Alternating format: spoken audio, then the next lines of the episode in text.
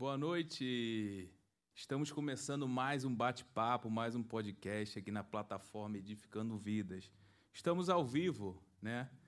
E eu sei, tá um pouquinho tarde o horário, o horário tá puxado, mas é assim, é correria, correria, mas continua aí, nos assiste. Por favor, compartilha esse vídeo, deixa seu like. Você que não nos conhece, se inscreva no canal para receber todas as notificações, todos os bate-papos, que eu tenho certeza que vai edificar muito a sua vida. Começamos né, em Nova York, oito e cinquenta e nove horário de Nova York, dez e cinquenta e nove horário de Brasília. Mas o pastor está é, animado para conversar hoje, ele falou que fica aqui até meia-noite. Então vamos ver. Lá fora o clima está agradável, aqui dentro também, graças a Deus por isso. E eu estou muito feliz de poder conversar com o pastor Nilson nessa noite. Eu quero já agradecer por o senhor ter vindo, aceitado o convite. Eu sei, o senhor veio, chegou hoje, duas, uma hora e meia antes, né, de uma viagem, né, o senhor veio da Filadélfia, eu também estou vindo de Nova York, mas é mais pertinho, e graças a Deus a gente conseguiu se unir para bater esse papo. Então eu já quero agradecer o senhor por ter aceitado e por estar aqui conversando conosco, mesmo sendo tão tarde. Avelino, eu estou feliz e grato, muito obrigado pelo, pela oportunidade, pelo convite. É, obrigado aos... Tem uma galera trabalhando aí por trás, é, aí, né? Os, o, como é que fala? Os é, produtores? É... Não, é os bastidores. É, os bastidores aí, o pessoal aí da, do Edificando Vidas. O diretor, até o diretor tá, tá trabalhando aí. É, aqui todo mundo tem que trabalhar, botar isso para trabalhar. E eu quero agradecer por essa oportunidade. É, como você disse, nós chegamos agora há pouco, né? De uma viagem e viemos direto para cá. Passamos ainda ali no, no Pastor Bruno, aquele, aquele jantar especial, né? Sim, sim. E muito grato. Eu, eu espero que esse nosso encontro, esse nosso bate-papo, é, traga edificação espiritual, que, na verdade, é o, é o nome do, do canal, né? Edificando Vidas, que, de fato, vidas sejam edificadas aqui com a nossa conversa hoje. Sim, e como é que está sendo a viagem do senhor, esse tempo aqui de... nos Estados Unidos? Só não está melhor porque está acabando. Está chegando os dias de ir embora, né?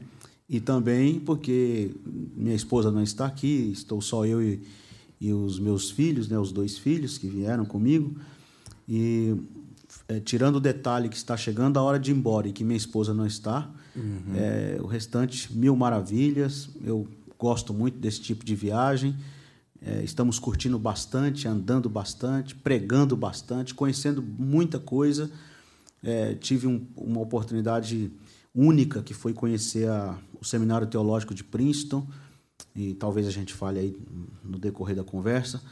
Enfim, uma viagem que com certeza vai ficar na, na memória, como tantas outras aí que têm sido especiais. O bom é que o senhor já está acostumado com frio, né? Isso já não te assusta mais. É, assim, eu não sou fã de frio, não gosto muito de frio, né? Eu gosto mais do calor. Mas é, eu, eu tô, tô gostando do frio, até porque o frio esse ano tá meio, meio atípico, né? Tá leve, tá é, leve. Não vi neve, não, não nevou. Tomara que o senhor não veja. E é, não tô sentindo, não, não tá aquele, não que eu não estou sentindo, não tá aquele frio assim como normalmente uhum. costuma fazer nos anos anteriores, né? O próprio pessoal que mora aqui, você mesmo mora aqui, pode dar esse testemunho. É, enfim, tá, tá, tá legal, tá, tá agradável. agradável é. Que bom, que benção. Pastor Nilson, a gente conhece o pastor Nilson de hoje, né? No topo, que o senhor é um dos pregadores mais conhecidos do Brasil. Mas eu gostaria que o senhor compartilhasse com a gente um pouco da sua história do começo, um pouco da sua biografia, onde que o senhor nasceu. Quando, eu sei que o senhor começou a pregar quando criança, eu gostaria de que o senhor testemunhasse isso um pouquinho para a gente. Quem é, é o pastor Nilson, de é, fato? Do Na começo, essência. Do começo, vamos lá. É, bom, eu sou natural de Guarulhos, é, Grande São Paulo, e sou nascido em mil novecentos e setenta e oito, é, num lar cristão. Meus pais já eram cristãos quando, quando eu nasci. É, eu sempre falo nas minhas... Está virando quase um jargão já nas minhas pregações, talvez até um pouco meio repetitivo, que eu falo sempre que eu sou filho e neto de pastor, Meu avô materno era pastor, né? Já faleceu. É, toda a família minha, por parte de mãe, é, são todos assembleanos, de tradição pentecostal, assembleanos. E meu avô era pastor. E um exímio, exímio pregador, embora fosse semi-analfabeto, ele aprendeu a ler, é, lendo a Bíblia depois que se converteu ao Evangelho. Mas meu avô tinha um, um, uma graça para pregar, assim como, como poucos. Era um exímio pregador. Ele era um pastor local, mas meu avô ele era mais aquele tipo... aquele pastor plantador de igreja. Então, ele plantou muitas igrejas. Missionário, evangelista. É, no interior de Minas Gerais e também é, em São Paulo. E, e se destacava muito pelo o dom nato que ele tinha de pregar, né? Ele pegou o iniciozinho da Assembleia de Deus no Brasil? Não vou dizer o iniciozinho, né? Porque meu avô faleceu aos oitenta anos, em dois mil e quatro, né? Hum. Mas ele vem daquela, daquela geração, da velha guarda, vamos velha dizer guarda. assim, dos pastores... Old school, igual é, chama em inglês. É, lá dos, das décadas de, de, vamos, sei lá, de quarenta, décadas de... É, décadas de quarenta, cinquenta. Uhum. Né? A, a, a metade aí do... do Do, a Assembleia de Deus tem um pouco mais de cem anos, né? Uhum. Cento e... cento e dez? Não, não passou de cento e dez. Porque, já. na verdade, eu sou assembleiano aqui, nos ah, Estados é? Unidos, porque no Brasil eu, eu então era me batista. A, me ajuda aí, o, o, o, o pastor Bruno. Eu sei que é, eu já passou de cento e dez anos já. É. Hein? mil novecentos e onze. E nessa época tinha muito do, do, do evangelho, cento e doze anos, de evangelizar casa por casa, né? E andando pelas ruas. Era, pregava, pregava muito nas ruas, de porta em porta. Porta, em porta. Mas meu avô pegou um, meu avô pegou um, um período da, da, da pregação do evangelho, da evangelização, é, da Assembleia de Deus, é, aquele período em que você ser, ser cristão, pentecostal, assembleano, era sinônimo de, de pobre, ser pobre. Você era um pobre, um analfabeto, e um você, era um... você era um marginal. Por isso que você era cristão, né? É, um, você era um marginal no sentido de ser excluído, sim, né? Sim. Era marginalizado. Tanto que quando meu avô se converteu, é, eu, minha mãe conta isso, que quando meu avô se converteu, uma, um, um dos filhos, um, um, uma das filhas dele, minha mãe é filha única. É, meu avô foi pai de quatro filhos, três uhum. homens, uma mulher, que é a minha mãe, mas ele, além desses filhos, ele perdeu, me parece que dois filhos. Uhum. Dois ou foram três filhos, não me lembro ao certo. Um desses que ele perdeu era criança, era criança ainda, morreu, salvo engano. É, tinha aquela coisa das crianças ficarem com vontade das coisas e, e, e aguavam, né? Na, em Minas Gerais fala muito, muito isso, né? Ficou uhum. aguado, né? E aí minha mãe conta que essa filha, irmã dela, né? Morreu criança e meu avô foi para o sepultamento so, sozinho. Ele, só, só ele e minha avó fizeram o sepultamento num caixão que ele mesmo fez. Uau. Ele mesmo fez o caixão. Colocou o corpinho ali da, da filhinha dele, ali, no, minha tia, no caso, né? Uhum. Colocou ali para sepultar sozinho. E teve até uma, um problema, uma situação com o local de sepultar, porque o padre não queria deixar sepultar porque ele era crente. Uhum. Ele tinha, ele tinha passado para a lei dos crentes, como eles costumavam dizer. Então, meu avô pegou esse tempo ainda da Assembleia de Deus, de que havia esse tipo de perseguição, discriminação. de discriminação... Né, por ter sido, por ter se convertido ao Evangelho. É, já o meu, o meu, meu pai é de tradição católica. Né? Uhum. A família do meu pai toda de tradição católica. Meu pai chegou, meu pai é da Bahia, chegou, era, né? Faleceu já também.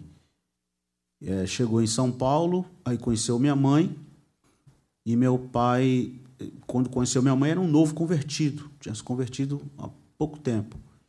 Ele era muito violento, muito grosseiro, né? Veio de um mundo de, uhum. de muita confusão, de muita briga. Interior, ele era do interior. É, ele era do sertão da, sertão Bahia, da Bahia, muita briga de facão. Uhum. É, e ele contava as histórias das confusões lá que ele andava se metendo. Aí foi para São Paulo e continuou ainda numa vida de, de muita bagunça, de muita briga, muita confusão. Quase morreu naquele tempo do... Da, da rota do Paulo Maluf, em São Paulo. Uhum. E meu pai, numa dessas aí, que a rota atirava e depois perguntava quem era, quase que meu pai foi. E, mas ele terminou se convertendo. Se converteu, aí, pouco tempo depois de convertido, conheceu minha mãe, se casaram, e aí ele seguiu, a, por influência do meu avô. Meu avô era... Meu pai foi criado sem pai, né? O pai dele morreu, ele era... acho que tinha quatro, cinco anos de idade. Uhum. Então, a grande referência para o meu pai, de pai, de pai na fé, pai espiritual, conselheiro, mentor, por aí afora, foi meu avô. Então, meu, era um respeito muito grande, uma consideração muito grande. E aí meu pai seguiu esse caminho do ministério, por influência do meu avô. Gostava muito de estudar, ele era também semi-analfabeto, mas gostava muito de ler. É, depois... É, fez. Na época tinha um... Eu não sei como é que está hoje essas coisas de escola, mas na época tinha um tal de Mobral, né? Era meio que um... Eu não peguei essa época. Era meio que uma... Você estudava... Um reforço? É, um reforço? Não, era, era meio que uma eliminação ali das... Você não estudou, então fazia um Mobral. Você fazia, é como supletivo, né? Você uhum. matava é, um ano em... Dois. Um ano em seis meses. Uhum, entendi. Né? E o Mobral era mais enxuto ainda, né? Uhum. Enxugava ainda mais. Então, meu pai fez esse tal desse Mobral na época. Pra... E aí ele lia muito, gostava muito de ler e tal. Gostava muito de teologia, embora não frequentou nenhum seminário teológico. Mas ele gostava muito de teologia, gostava muito de estudar a Bíblia. Eu me lembro do meu pai virando a mesa, ou seja, virando a, a, a noite, a madrugada, em redor da mesa, com vários irmãos da igreja, estudando Bíblia, debatendo lá temas teológicos e tal. E aí meu pai, com essa coisa do meu avô ser um grande pregador, e meu pai sempre gostou de pregadores e de pregação, gostava muito de, de, de, uma, de um bom sermão, de uma boa mensagem, aí ele começou a me apertar para eu poder pregar. É aí que eu começo a pregar. Uhum. E você é o filho mais velho? Sou o filho mais velho. De quantos irmãos? De cinco. Cinco irmãos. Nós somos em cinco, eu sou o mais velho. Todos homens? É, quatro homens, hum. uma mulher, minha irmã, única irmã. Que bom. E aí, meu pai começou a me apertar, eu tinha sete anos de idade, em mil novecentos e oitenta e cinco, quando comecei a pregar, e ele sempre usava meu avô como referência, que eu tinha que pregar igual ao avô, que meu avô pregava muito, aquela coisa... E daí para cá eu nunca mais parei de pregar. É, inclusive eu vi num podcast, eu acho que foi o senhor também postou um vídeo do senhor pregando no sete de setembro de mil e novecentos e... mil novecentos e oitenta e nove. sete de setembro de mil novecentos e oitenta e nove. O senhor até relata que foi ele que escreveu o sermão, o senhor lia? Foi, é, porque era um... Era um naquele a, a, aquele contexto daquela pregação, pra, me marcou muito. Marcou muito, porque assim, meu pai era, era nessa época, ao, o auxiliar do, do pastor. Ele não era o pastor uhum, é, presidente. Titular da congregação, ah. ele era o pastor auxiliar. Era uma congregação pequena, uma congregaçãozinha bem pequena que a gente congregava. Diga-se de passagem, uma congregação que tinha sido fundada pelo meu avô há anos atrás. E aí se tornou uma congregação... Hoje é uma congregação grande, mas na época uhum. que a gente congregava, ainda era uma congregação pequena. E ela está localizada em Guarulhos. Em também. Guarulhos, né? E do Ministério de Madureira. Guarulhos fica bem no centro de São Paulo? Eu não conheço. É bem onde tem o aeroporto. Eu sei que tem, existe é, Guarulhos, o aeroporto de Guarulhos. É bem conhecido por causa do aeroporto. Aeroporto, é, né? O aeroporto de Guarulhos. Guarulhos... Mas não chega a ser bem o centro de São Paulo. Não, porque Guarulhos é, é um município. Ele faz Entendi. parte da Grande São Paulo, né? Uhum. Ele... Ele faz divisa com a Zona Leste e com a Zona Norte, né? Tem a Zona Leste do outro lado da, da rodovia Presidente Dutra, quem vai sentido Rio, Zona Leste, e aí sentido, sentido São Paulo, quem uhum. vem do Rio, São Paulo, é, do lado direito, Ah, você tem já Parque Novo Mundo ali, aquele pedaço ali, e já é, começa a Zona Norte ali. São Paulo. O Guarulhos fica mais ou menos ali naquela posição. E a igreja, estava perdendo o que eu estava falando, a igreja que a gente congregava era uma igreja pequena, mas contava com um número expressivo de, de pessoas. Na verdade, aquela igreja, a congregação do Jardim Acácio, que é uma congregação do Ministério de Madureira, uhum. é, marcou muito a minha vida, começo, tudo foi ali. Então, é, ele era Ministério Madureira? Era. Na verdade, a gente era do Belém. Do Belém. Nós éramos do uhum. Ministério do Belém. E aí o Belém vinha, o Ministério Madureira e Belém vinha se arrastando já de alguns anos com aquela primeira cisão da, na história das Assembleias de Deus. Uhum. Né? Até que em dois, acho que foi em mil novecentos e oitenta e oito que meu pai chegou com um jornal aí, dividiu. Que havia feito a divisão de fato lá, uhum. do Ministério de Madureira para um lado, Belém do outro, aquela coisa, Madureira, é, a, a, a revista Escola Dominical, que é a, a editora Betel da Madureira, C P A D, com a com Belém, aquela coisa, né? a, com a C J D B. Uhum. E aí a Madureira, na época, ficou com aquela, com aquela fama de que era muito conservadora. Era uma igreja que, conservadora, uma que pregava a doutrina no sentido da, do conservadorismo. Uhum. Né? E meu avô, radicalzão, né? Aquela coisa da, de preservar a, a doutrina no sentido desse conservadorismo. Meu avô falou, vou ficar com a Madureira. E meu pai, não, mas a gente é do Belém e tal. É, não, mas eu vou ficar com a Madureira, porque uhum. a Madureira tem doutrina, dizia meu avô. E aí terminou que a gente, nós fomos todos para a Madureira. Né? Uhum. E aí é, é, parte da minha infância foi no Belém, e a partir dos sete anos para cá, é, ou seja, dos sete anos até a minha. Até eu casar, até eu, até minha juventude, até meu pai morrer. Minha juventude ali, de dezesseis anos aproximadamente, foi quando a idade que eu tinha quando meu pai faleceu. Nós tivemos esse período todo ali em Madureira. E aí, nessa congregação, uma congregação pequena, mas muito aconchegante, muita gente se congregava ali. Meu pai era o pastor auxiliar, é, tomava conta do departamento de crianças e adolescentes. E aí ele queria fazer um evento, um evento com os adolescentes e com, e com as crianças, que terminava sendo tudo criança igual, né? Porque uhum. fazia, as idades eram... Né? E, então, ele espalhou convites por todas as igrejas, ou não todas, se não todas, mas um bom número de igrejas. Eu me lembro que ele me falava em, em vinte e sete ou vinte e oito cartas, convites que foram dadas, enviadas a igrejas, às outras congregações para participarem. E talvez a minoria não foi do que ele, do que ele convidou, então, acho que talvez duas ou três não foram, mas a maioria foi. E eu, foi um evento muito grande, mobilizou bem, uhum. foi feito numa praça pública e num feriado do sete de setembro. E meu pai queria, que meu pai sempre gostou de uma pregação contextualizada, né? Ele gostava dessa pregação que você fala dos, dos acontecimentos atuais e tal, pega o texto bíblico uhum. e faz aquele... E aí ele queria uma pregação nesse sentido, né? E aí, sete de setembro, feriado de sete de setembro, o Brasil estava recém-saído da, da, do período de, de ditadura. Era a primeira eleição em que o povo brasileiro ia para as urnas eleger o seu presidente depois de, de, desses anos de ditadura. Se eu não me engano, era Collor e Lula, né? Collor e Lula, exatamente. Eu me lembro do discurso já na época de comunismo, que o comunismo vai tomar conta do Brasil e tem que tomar cuidado e tal. Já tinha esse discurso, me lembro, eu era criança e me lembro disso. E aí meu pai pediu, é, ele estava tentando escrever o sermão, mas não estava fluindo. E aí chegou um irmão, um amigo nosso em casa, alagoano, Givaldo, o nome dele, um baita de um pregador, mas um... um pregador assim de, de cair o queixo mesmo. Me lembro do Givaldo pregando assim no, no púlpito da igreja, ele, ele ficava todo mais molhado da camisa colar no corpo, assim, de, suado. Se entregava. E era uma mensagem assim bíblica mesmo, bíblica, cristocêntrica. Um, ele, um homem muito inteligente, conhecimento, conhecimentos gerais, não só bíblico, mas uhum. conhecimentos gerais.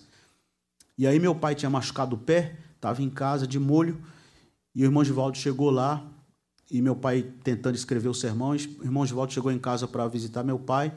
Aí meu pai falou, ô, irmão Givaldo, que bom que você chegou. E, rapaz, foi bom você chegar, porque estou é, aqui tentando fazer uma, uma mensagem para esse menino. Uhum. Ele vai pregar dia sete de setembro, está chegando o dia e eu não, a gente está tentando, mas não está fluindo. Eu quero uma mensagem contextualizada, uma mensagem que fale dos acontecimentos atuais no Brasil, do dia sete de setembro, que é o dia feriado da independência e tal. E aí o irmão Givaldo falou, tudo bem, vamos, vamos lá. Pegou o papel, começou a escrever. Aí ele, ele escreveu duas linhas assim, aí parou, olhou para o meu pai e falou assim, ô, irmão Nelson, rapaz, escrever sermão assim, eu tenho dificuldade é, para escrever assim, para... Né, fazer de fosse bolso. Eu, fosse eu, se fosse eu estudando em casa um uhum. sermão para eu pregar, eu, eu, eu desenvolveria. Mas assim, escrever assim, na bucha, para outra pessoa pregar, eu... Vamos fazer o seguinte. Meu pai tava, tinha um gravadorzão, aqueles gravadores antigos, uhum. gravadores antigos, fita cassete. Tem ele... gente aqui que nem sabe o que é isso. Não sabe, né? Pois é. Meu pai tinha esse gravador e eu tenho um gravador até hoje em casa. Tenho um gravador, tenho um toca-disco. Sou meio saudosista nessas coisas aí. E mas, aí... mas funciona? Funciona. Ah. Opa, eu tenho uma caixa de fitas, cassetes lá. Até daqui hoje? Acolá, eu vou lá, meu acervo, né, de mensagens, relíquias, né, eu vou lá ouvir. E aí meu pai falou, eu, eu, o Givaldo falou assim, ó, o senhor faz o seguinte, gra... bota para gravar aí no gravador e eu vou começar a pregar aqui, como se eu estivesse pregando na igreja. Depois o menino vai e escreve, escreve e decora. Entendi. Meu pai, perfeito, botou lá para gravar. E ele mandou ver. E ele começou a pregar, né? Lembro como hoje, ele começou... Inspiração, né? Inspiração na hora. Não, e ele assim. começou a pregar, e interessante, eu lamento muito que eu perdi essa fita. Eu tenho a fita eu pregando, hum. do dia que meu pai gravou, inclusive está no, tá no YouTube, no meu canal no YouTube, a mensagem lá. Mas a mensagem original do Givaldo pregando em casa para eu ah. escrever de, e, fa, e fazer o sermão depois, inclusive pouquíssimas pessoas sabem disso, a história, pouquíssimas. Muita gente que me conhece de criança que viu... Está sabendo agora, se assistir esse, o nosso podcast. É, e, e esse irmão fa falecido? Não, é vivo ainda? Não, ele é vivo ainda. Ele é novo, ele é novo. Ele, eu, eu, faz anos que eu não, que eu não o vejo, uhum. muitos anos. A última vez que eu soube dele, me parece que ele estava morando em Alagoas. Ele era de Arapiraca, no estado de Alagoas. Imagina a alegria desse irmão, Givaldo. Givaldo. Givaldo é. vendo o senhor hoje, um pregador é. nacional, né? E ele... ele... Poxa, eu dei uma pregação para esse menino. E aí meu, ele começou a pregar e ele, e ele se empolgou mesmo. Assim, você via que ele estava pregando com graça ali. Uhum. Eu lembro como hoje. Ele começou a pregar. Meu pai colocou para gravar, ele começou a pregação assim. É, se pôs o, o tema era ele. E outra coisa, meu pai queria que pregasse no tema, que era João oito, trinta e seis. Uhum. Se pois o filho vos libertar, verdadeiramente sereis livres. Meu pai escolheu esse tema por causa do dia sete de setembro, dia da independência. Ele queria falar da libertação de Cristo, fazer essa... essa, né? E aí o Givaldo começou, ele, aí eu lembro que ele citou o texto, falou, João oito e trinta e seis, começou assim, se pois o Filho vos libertar, verdadeiramente sereis livres. Aí ele começou, desejo falar hoje sobre este tema, mas antes quero com muito respeito fazer uma síntese sobre o dia de hoje, sete de setembro. Nesta data, a nossa nação comemora mais um dia da independência do Brasil. Independência esta que das margens do rio Ipiranga, Dom Pedro I, aquele bravo herói, ele deu um grito e assim proclamou a liberdade da nossa pátria, deixando que a nossa nação pudesse ser libertada das garras e dos poderios das nações opressoras. Nós entendemos que a nossa nação, ela não só precisa de uma libertação no sentido econômico, ela não só precisa de uma libertação no sentido político, ela não só precisa de uma independência no sentido cultural, mas a nossa nação, o povo brasileiro, precisa de uma independência maior, é a independência da alma, a independência do espírito, para que possa alcançar as maiores riquezas que se encontram em Cristo Jesus, o nosso Senhor. Nos versículos que nós lemos fala, se pois o Filho vos libertar, verdadeiramente sereis livres. Nós andando pelas... E aí vai. Ele pregou do jeito que eu estou falando aqui. Está lá na mensagem, quem, quem for acompanhar... O senhor lembra direitinho. Lembra, até hoje está decorado na minha cabeça. Porque na época não podia levar o sermão para o púlpito. Não podia hoje, levar? Não, hoje a gente, eu levo o sermão para o púlpito. Naquele tempo a gente le, levava o sermão... Você já perdia a igreja. Chegar, a igreja percebesse que estava com o sermão... Não foi o Espírito Santo. Não foi o Espírito Santo. É, esse irmão está pregando, lendo... Eu cheguei esse a irmão... pegar... assim, eu sou novo, eu só tenho trinta e um, mas eu, quando meu pai se converteu, eu tinha uns sete, oito anos de idade também. Então, existia muito isso, né? Você não podia... Meu pai sempre gostou de fazer... É, meu pai fazia a pregação... É, o que, que eu vi nesse... Tem três coisas que eu quero falar em cima desse texto, sabe? Era mais do que... Não era uma aula, vamos dizer assim, né? E, número um, e ele anotava tudo. E ele foi muito criticado por causa disso, né? E outra coisa... Com certeza o senhor pegou isso, que era meio que... Não era que seja proibido, mas era mal visto a pessoa estudar teologia também, né? Era mal visto, não, era mal visto. Inclusive, é, eu estava até comentando esses dias que tinha o, os pastores mais, os mais antigão, né, que eram uhum. contra a teologia e tudo, é, eles, eles tinham até um nome assim, que eles usavam pejorativamente para criticar quem cursava teologia, que era, eles chamavam de tia Luzia. Tia Luzia? É. Essa pra... é nova para mim. Era um deboche, era uma uhum. forma de... Ah, ful... agora tem uns obreiros aí que depois que começou a, a, a, a estudar a tia Luzia, depois que começou a... agora esfriaram no, esfriaram no espírito, não tem mais a unção de Deus, tinha aquelas coisas, né? Não tem mais a revelação. É. E aí não podia levar o sermão. Então meu pai escrevia, eu decorava, eu tinha uma mente... fotográfica. Hoje não, hoje a minha mente está bem ruinzinha. Não, a mente do senhor está boa, o senhor lembra do sermão de mil novecentos e oitenta e nove? É porque veio de lá, né? Está tá nos arquivos aqui desde lá. Mas naquele tempo eu tinha uma mente muito... Eu tinha uma, uma mente privilegiada. Decorava com muita facilidade. Era um, um dia assim. Esse sermão que o Givaldo pregou para eu escrever e pregar, ele deu... Eu me lembro que eu escrevi...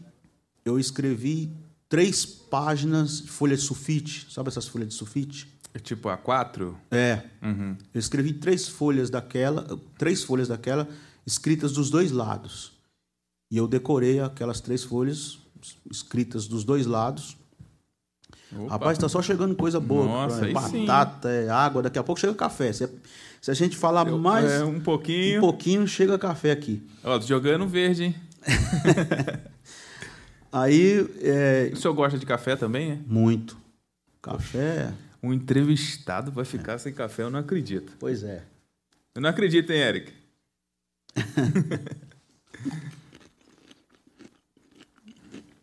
Então, é... deixa eu abrir aqui que eu acho que eu peguei não, o... Fica à vontade. O salgado na hora errada.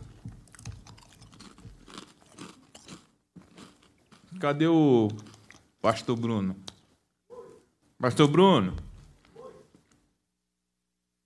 o entrevistado está querendo um café. Café? Do Doc é. Donald. É, é, deixa eu ver aqui. Pode ser o latte. Dois small. O pessoal está assistindo, hein? De Se frente, chega... do outro lado da rua tem. É, ali. Pertinho. O pessoal está assistindo aí. Vai cobrar, hein? E você, pode ser latte também.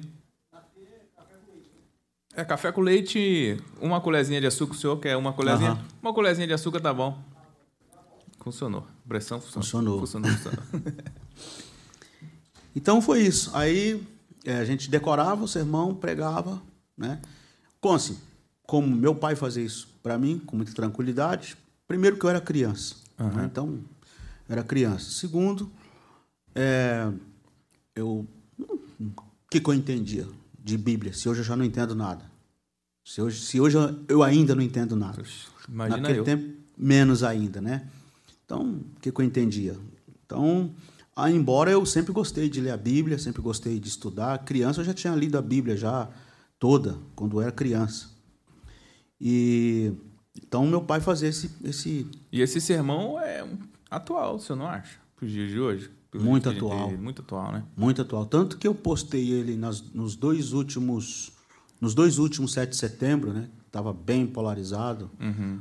no Brasil, aquela coisa toda de política.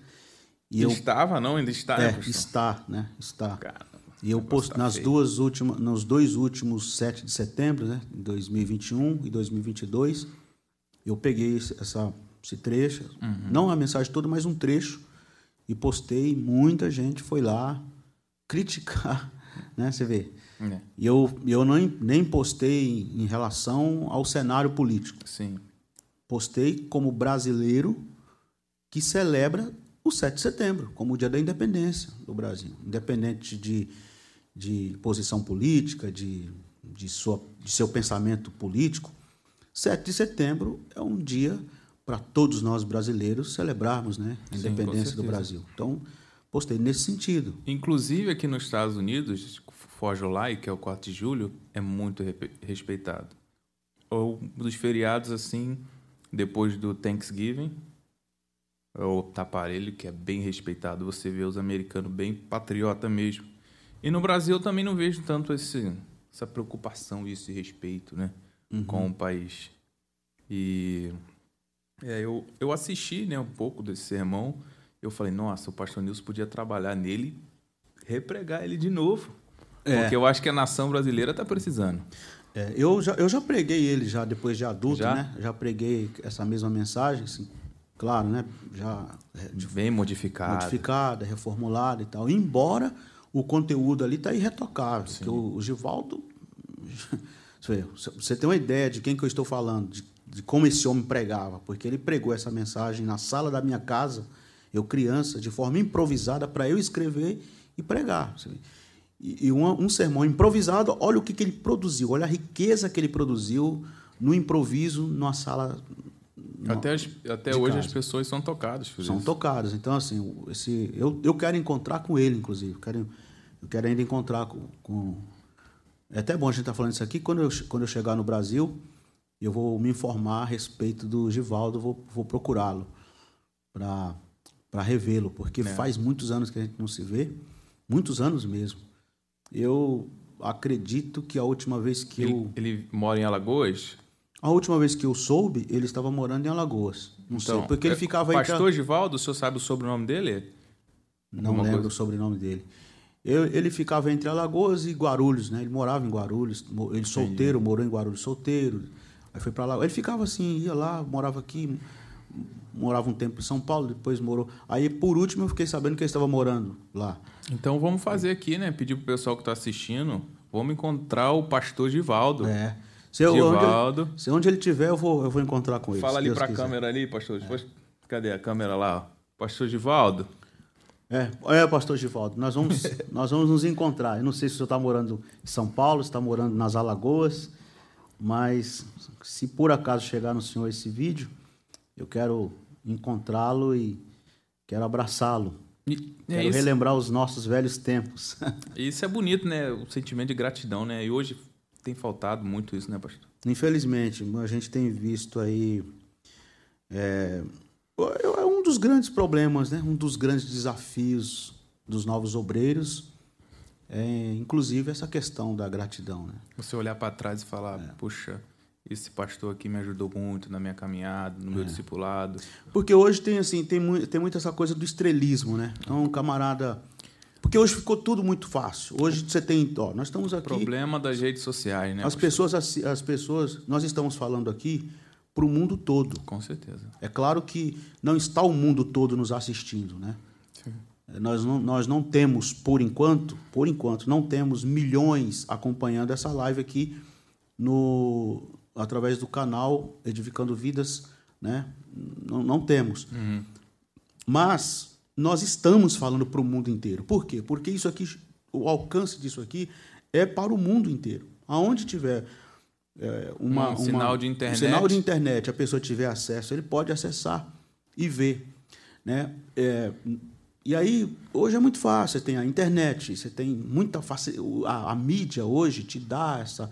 Antigamente você tinha o, o, o jornal, ou seja, o, o, a televisão e o rádio, Só. que ainda hoje a televisão e o rádio são sistemas caríssimos, né? Você tem um programa de rádio, um programa, um programa de televisão. Não vou nem falar de programa de televisão. Um, uma chamada ali de, sei lá, quinze segundos é, é, é, um, é um absurdo, é uma fortuna.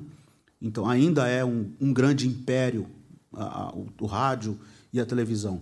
Mas a internet, o, o canal... Eu sempre digo que o canal no YouTube...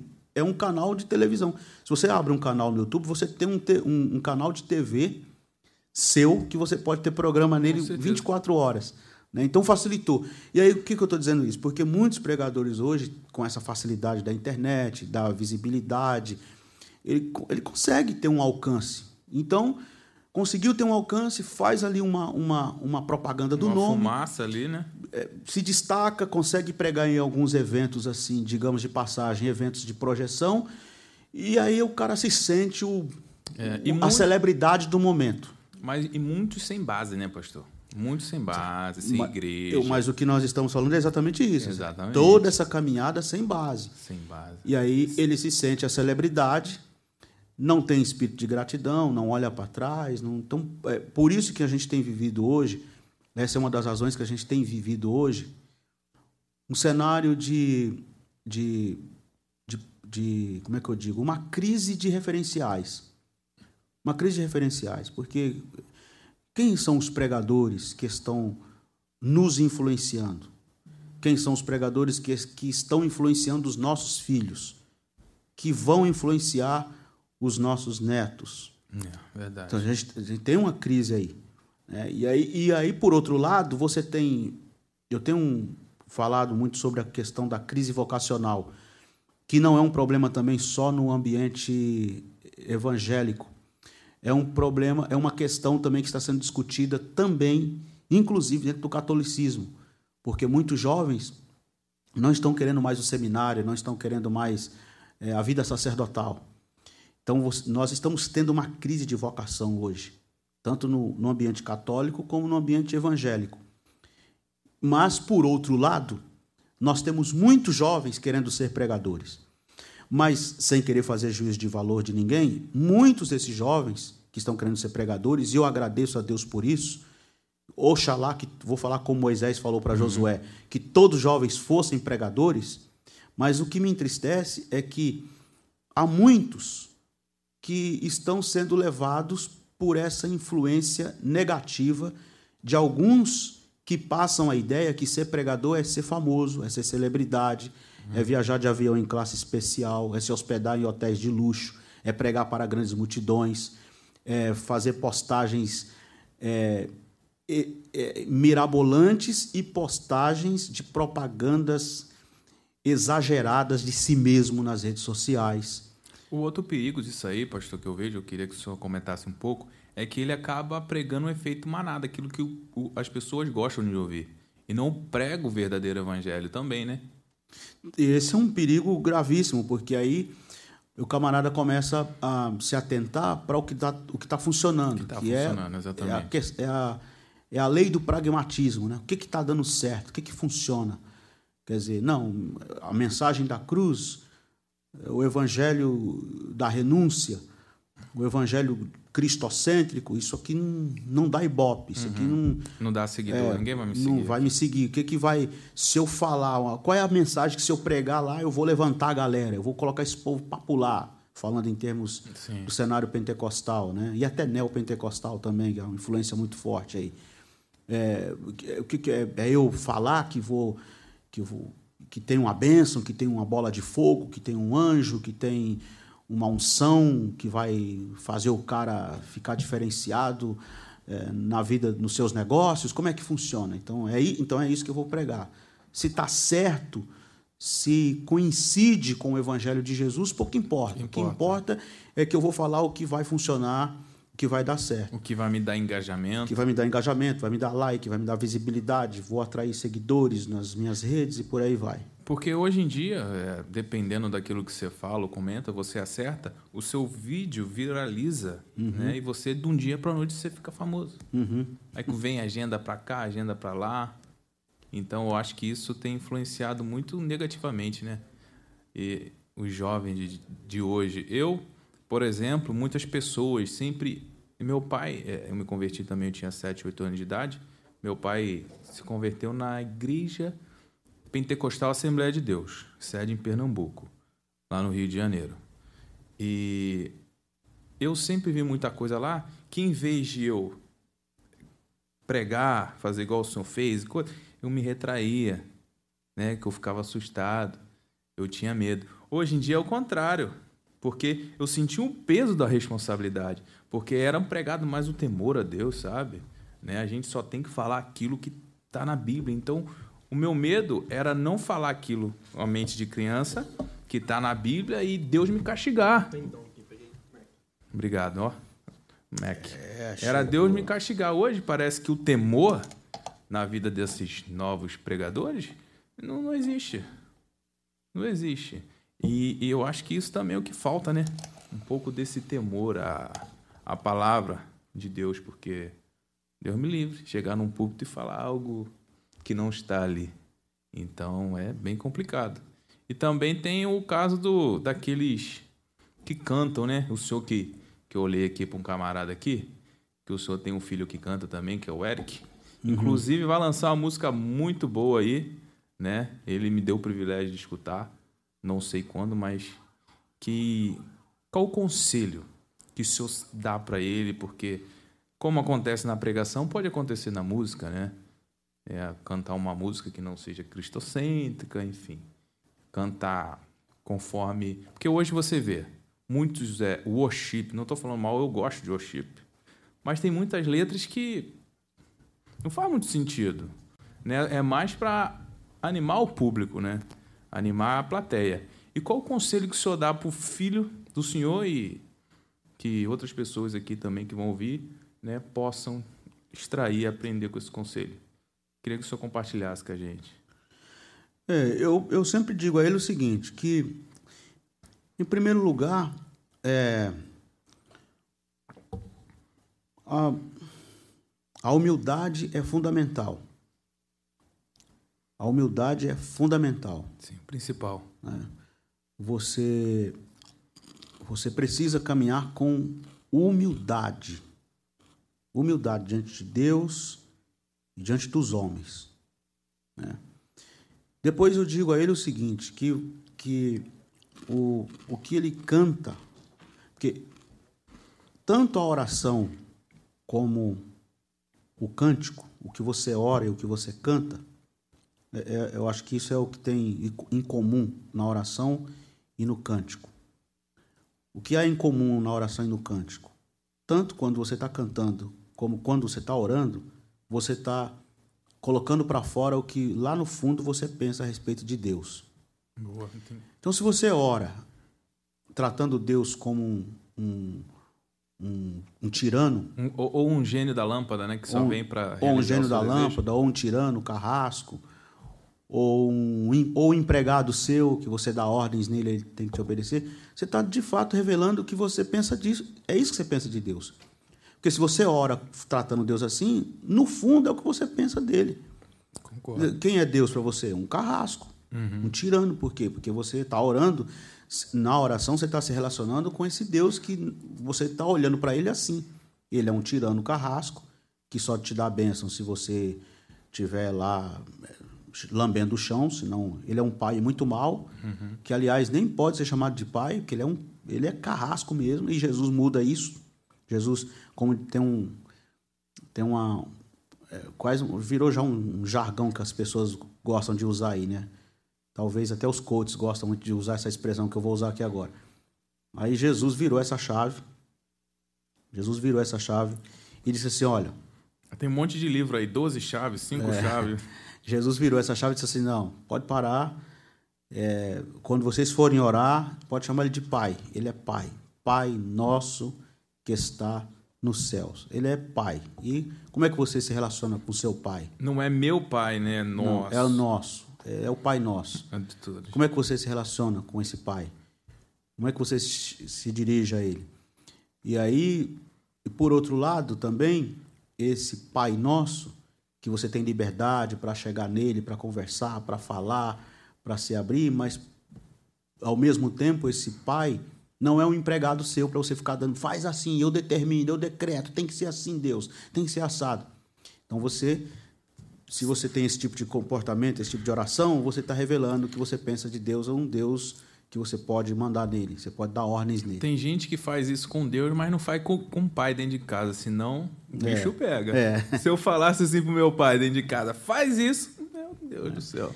E, e, e aí, isso é o que eu estava dizendo, na, no cântico uhum. eu penso igual. Embora no cântico, na música, você tem aquilo que chamamos, ou que chamam de licença poética. Né? Então, há algumas situações... que você tem essa liberdade de forçar um, um, alguma coisa ali, é, porque você tem essa, essa, essa licença liberdade. poética. A poesia uhum. te dá essa liberdade. Sim. Porém, tem os seus limites. Tudo tem porque limite. Essa licença poética não pode ser uma licença poética que te dá direito de atropelar o texto, de contradizer o texto. Existe uma linha, né? É, de, de produzir na letra da música que você está cantando uma, um pensamento totalmente contrário ao espírito do Evangelho. Uhum. Você está cantando, não, mas é licença poética. Não, tudo bem, é licença poética, mas essa licença poética sua está ferindo o texto. Está tá sendo uma contradição enorme daquilo que o texto de fato diz, do que o texto de fato quer dizer. Ou então, está sendo uma contradição daquilo que, o, se não for um, uma, uma música rela, dire, relacionada diretamente com o texto bíblico, mas pode estar é, sendo um, uma, uma letra que está ferindo o espírito do, do Evangelho, aquilo que... Então, eu digo para ele o seguinte, o que você está cantando aí? Está exaltando a Cristo? É, é, é para a glorificação de Cristo? É, se Jesus cantando, fosse Jesus cantando, ele cantaria isso? Essa letra aí, ela cabe na boca de Jesus?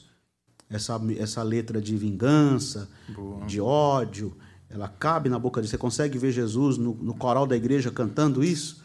Não? Não. Então também não. Então, então vamos, tá, vamos tirar essa do nosso repertório. E essa aqui? Não, essa aqui Jesus cantaria. Você consegue imaginar Jesus cantando? Canta, Jesus cantaria isso aqui. Então vamos cantar. Entendeu? Então o resumo é: cante o que Jesus cantaria? Pode é, ser assim? Pode ser. Então vamos voltar um pouquinho, que a gente acabou é, é, andando um pouquinho de mais para frente. Que o senhor citou aí que o seu pai faleceu quando o senhor tinha dezesseis anos, né? E como foi isso com o seu, um jovem de dezesseis anos, né? Já um pregador da palavra, seu pai um pastor, e ele vem a falecer. Como é que foi esse processo na vida do senhor? Foi a, a maior tragédia da minha vida e da, e da casa da minha, da minha família, né? Porque o primeiro, nunca tivemos nenhum caso assim de, de perder ninguém, de um caso de morte. Uhum. E o primeiro que tivemos foi justamente uma pessoa bem direta, bem... A referência. A né? referência, né? Que era meu pai. Então, foi muito, foi muito dolorido para nós, né? Não sei nem... Eu não sei nem pôr aqui em palavras o que, o que foi, o que representou tudo aquilo. O tamanho da dor. O tamanho da dor. Sofremos muito. Mas meu pai faleceu... É, em noventa e cinco, mil novecentos e noventa e cinco. Ele tinha quantos anos? Ele professor? Tinha quarenta anos. Uau, novo. É, bem novo. Meu pai faleceu em outubro, ele tinha... Outubro agora, ele tinha cinquenta e quatro. Bem novinho. Novo também. Muito novo. Meu pai, aos quarenta, se foi num acidente, de, num acidente automobilístico, né? Hum. Ele... Aí eu... Sim, eu, eu não tô aqui fazendo medir se dói mais ou dói menos, mas eu penso que no de repente... A, a pancada é mais forte, né, pastor? Eu acredito que sim, porque meu pai era forte, forte, sim. saudável. Né? Por, porque... é, meu pai, assim, em casa eu sou o único baixinho. Né? O único baixinho? O único. Sobrou pro senhor. Eu e minha mãe, né? Sobrou pro senhor. Eu e minha mãe, sobrou para eu, minha mãe e aí sobrou para mim. É, meu pai era bem alto, forte, meus irmãos são todos altos, fortes. Minha, até minha irmã, é, que é mais nova que eu, um ano, minha irmã é bem alta, tudo. E meu pai era bem forte, como ninguém... Saudável. Saudável, ninguém esperaria que ele fosse, fosse morrer assim. Então, ele, nós estávamos no culto, e isso era um sábado. No domingo, iria acontecer um trabalho de inauguração de uma congregação. E aí meu pai estava apressado para poder é, ir para essa igreja, pra essa, porque a, a ideia era a seguinte... Como a, a inauguração ia acontecer no, no dia seguinte, no domingo, o culto de inauguração estava marcado para as duas da tarde, é, ele, meu pai tinha contratado, tinha comprado uns bancos uhum. para essa congregação, e esses bancos vieram desmontados.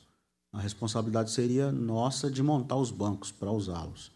Então, a, a empresa lá que meu pai havia comprado os bancos, entregaram, tudo desmontado, a gente ia chegar lá e montar para utilizar na igreja.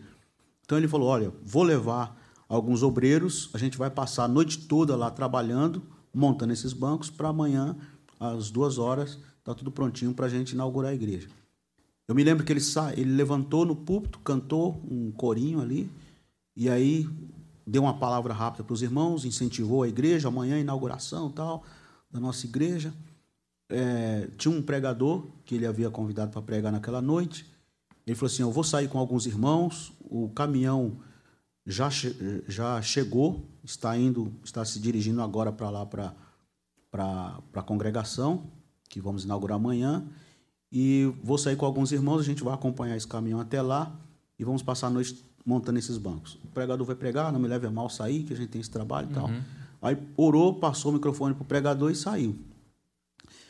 Com uns quinze minutos, mais ou menos, que ele saiu, aí voltou um, um dos obreiros que foi acompanhando ele num outro carro atrás, voltou, correndo, eh, gritando. Por, por sinal, esse obreiro é meu cunhado hoje, né? Eu sou casado com a irmã dele, pastor Oséias Benones, que é pastor em Guarulhos, de um, uma grande igreja. E ele voltou correndo, falando, olha, ora, ora, ora, porque o pastor... Nelson é, acabou de capotar o carro, fez um, sofreu um acidente e tal.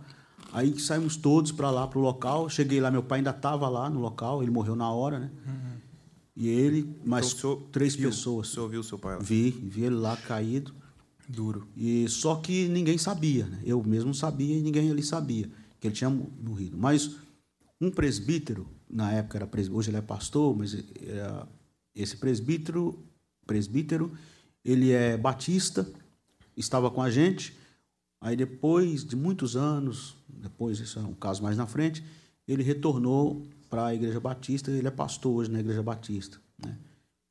É, pastor João, João Carlos.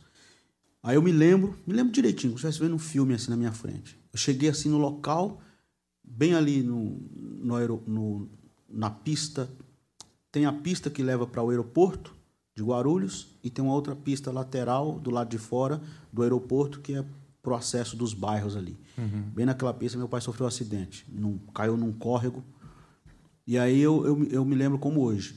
Todos os, eles estavam em quatro, meu pai dirigindo mais três, tinha um irmão caído em cima do capô do carro, tinha um outro jogado em cima do barranco assim, e tinha um outro sentado, É, com os pés dentro da água do córrego, assim, sentado, com a clavícula quebrada, e meu pai deitado assim do lado. Aí eu me lembro do irmão, o pastor João Carlos, é, mexendo com meu pai ali, e ele estava tentando convencer os, o resgate para levar, porque o resgate já tinha visto que meu pai estava morto. Então eles deixam lá para o M L vir buscar. Entendi. E o pastor tentando convencer, não, ele está vivo, ele está vivo, tá vivo. Aí eu me lembro que ele olhou para mim e fez assim, né? Uhum. Tipo assim... Só que ele não, não me falou nada. E não dava também, muito tumulto, muita gente, aquela multidão, minha mãe chorando, todo mundo chorando. Aí o tio conseguiu convencer o resgate, levou ele, mesmo sabendo que ele já estava em óbito. E aí correram para o hospital, nós fomos atrás, chegamos lá, passou um, um tempo, tinha uma irmã que trabalhava no hospital, foi lá agilizar o processo, e aí quando ela saiu com um copo de... de água, um comprimido, entregou para minha mãe, pediu para minha mãe beber, já era um calmante, uhum. E aí deu a notícia que meu pai tinha falecido. Todos faleceram ali, só seu pai? Na hora, só meu pai. Dois meses depois, faleceu mais um. Dez anos depois, outro. Só tem um vivo hoje. Uau. E, assim, meu pai faleceu também agora em outubro, e foi um... assim, bati um pouco de tristeza, um pouco de revolta, um processo que eu passei um pouco difícil e dolorido. Mas foi o, o tempo que eu mais refleti, o tempo que eu mais aprendi algumas coisas relacionadas à vida, né? Que eu passei, enfim...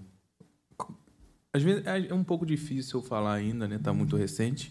Não tá tão recente assim, mas recente. Eu aprendi muitas lições nesse momento drástico da minha vida. E teve alguma lição que o senhor aprendeu nesse momento difícil? Né? Qual, ou qual foi a maior lição que o senhor aprendeu depois do falecimento do seu pai que o senhor poderia compartilhar com a gente? Porque com certeza tem alguma. A maior lição... Eu... relacionada à vida, relacionada a Deus. Bom, eu, eu, eu comecei depois da morte do meu pai... É, as coisas na minha vida foram tudo muito precocemente, né? Uhum. Pregador, criança, é, me envolvi com a igreja muito cedo, com os trabalhos da igreja, com tudo que é cargo de igreja, de liderança, de jovens, de escola dominical, de tudo. Você pensar na igreja, eu me envolvi. Uhum. Desde que eu me entendo por gente, é, ou pelo menos a partir dali dos sete anos que eu comecei a pregar, já me envolvi muito cedo. Então, tudo foi muito precocemente. E com a morte do meu pai, penso eu que eu passei por um processo de, de também eu ter sido forçado a compreender...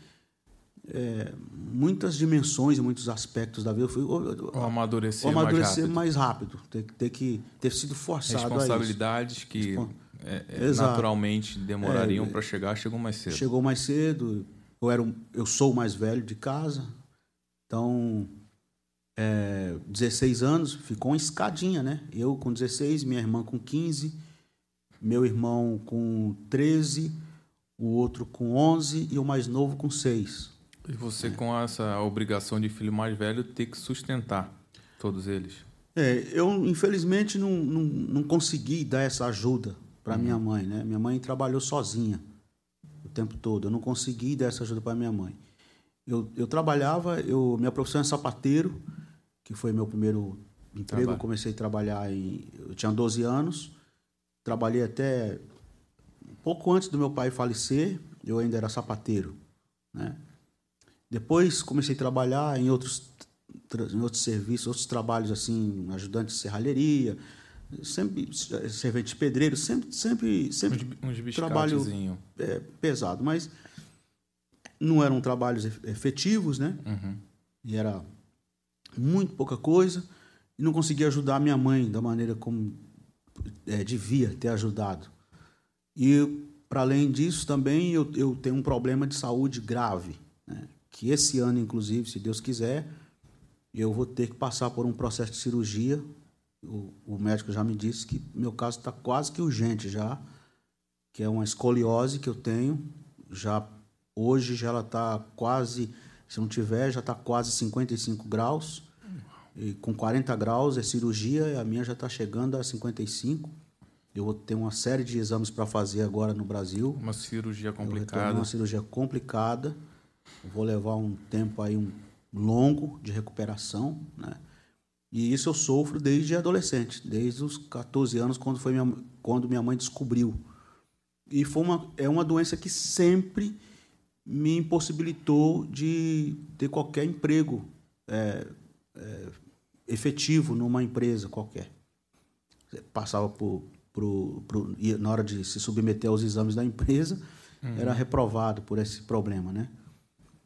E, e, para além de tudo isso, também é, um, pouca, pouca influência, pouco acesso, pouca informação, muito limitado, uma vida muito precária, muito sofrida, muita, muito difícil mesmo. Então, uhum. né, hoje, hoje seria diferente hoje. Uhum. Com certeza, hoje seria diferente. Hoje tem, existe mais, tem mais recursos. Mais né? recursos, conheço, conheço bastante gente, muita gente... É, uma certa influência, né, uhum. de, de pessoas que eu conheço, que eu tenho acesso, né, pelo menos. Naquele tempo não tinha nada não tinha disso. Nada. Né? A gente sof... é, foi o cuidado mesmo de Deus, né? Absolutamente. O cuidado direto de Deus. E, Agora, e, o... e depois da morte do seu pai, o senhor se envolveu mais ainda com os trabalhos da igreja, então? Foi, foi aí continuei, né? Na época que meu pai faleceu, eu era líder dos jovens. Líder dos jovens. Continuei liderando a juventude, continuei pregando. É... Com quantos anos o senhor foi ao Ministério Pastoral? Com dezenove anos eu fui separado para o diaconato, né? Diaconato. Uhum. Aí, nesse mesmo ano, diácono, eu fui dirigir uma congregação, solteiro, eu era solteiro, era uma congregação que estava começando. O pastor alugou um salão, chamou alguns obreiros lá, mais velhos que eu, e falou, olha, o Nilson vai ser o dirigente dessa congregação, vocês auxiliam ele aqui e tal. E foi lá e levou a gente, deu a posse para a gente sem ninguém. Só o salão. Com dezenove anos. Com dezenove anos. Aí fiquei ali um tempo. É, não me lembro exatamente, mas talvez uns cinco meses, seis meses, por aí. Daí saí e fui para um projeto de missão em Foz do Iguaçu, no Paraná. Fiquei lá um ano, num projeto de missão que a gente desenvolveu. Trabalho muito bom, gostei demais. Só voltei mesmo porque, na época, numa situação que houve, que eu não tive como ficar e estava com casamento já também marcado. Foi em noventa e nove, aí retornei para São Paulo e me casei em, vinte, em dois de outubro de noventa e nove. O senhor com quantos anos? vinte anos. Recém-feito vinte e um. Fiz vinte e um em vinte de setembro e dois de outubro eu casei. E o senhor estava pastoreando e começou a pastorear nessa época? Aí vim, vim, tinha vindo de Foz, né? Uhum. Desse trabalho de missão, que eu dirigia a congregação lá, que era um, um trabalho missionário. Casei e assumi uma outra congregação. Na verdade, eu assumi antes, né? Já vim, já assumi essa congregação. Quando eu casei, eu já estava pastoreando essa congregação lá, bem pertinho do lugar onde meu pai morreu. Uau. Onde meu pai se acidentou e morreu. E como e... que foi a experiência de pastorear? Ótimo. Ótimo. Ótimo. Daí eu, eu... Depois eu saí dessa congregação, é, tava, fiquei como líder de jovens um bom tempo. Aí nasceu o Eric... Em, dois, em dois mil e dois, já, né?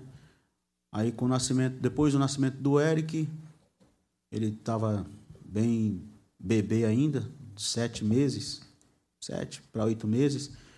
Aí nós mudamos para a Zona Sul de São Paulo. Aí foi uma experiência mais pesada, que aí eu fui pastorear uma igreja já formada, que todas essas congregações que eu pastoreei foram congregações recém-formadas, é, praticamente começando do zero ali e uhum. tal.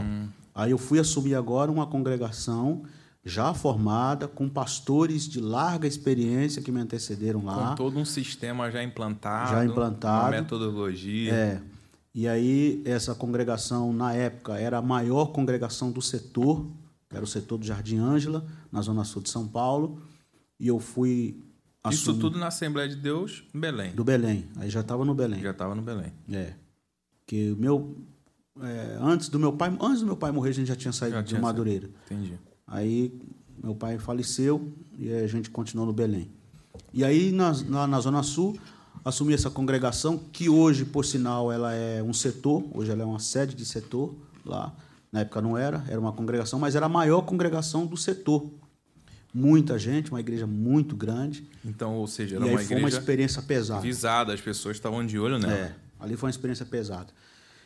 E a, conquistei, fiz assim... Lá eu fiquei quatro anos e três meses nessa congregação. E conquistei uma amizade enorme. Tanto que a amizade foi tanta que eu fiquei lá de dois mil e dois ao final de dois mil e seis. Quatro anos e três meses. E até hoje eu tenho muita amizade, contato com, com os irmãos de lá. Com muita gente, com muitas pessoas de lá. A maioria das meninas, dos jovens da época, uhum. quando eu pastoreei lá, a maioria deles, eu que fiz o casamento deles, apresentei filhos deles, né? Recentemente, inclusive, é, por ocasião dessa onda de ataques que eu sofri, eu recebi a visita de muitos deles lá em casa. E foi uma experiência muito marcante, muito, muito boa. E aí você perguntou qual a experiência de pastorear. É, para mim... Eu, eu sempre digo que eu, eu contribuo mais pastoreando uma igreja local do que como pregador itinerante. Eu sou um pregador itinerante praticamente por falta de opção hoje.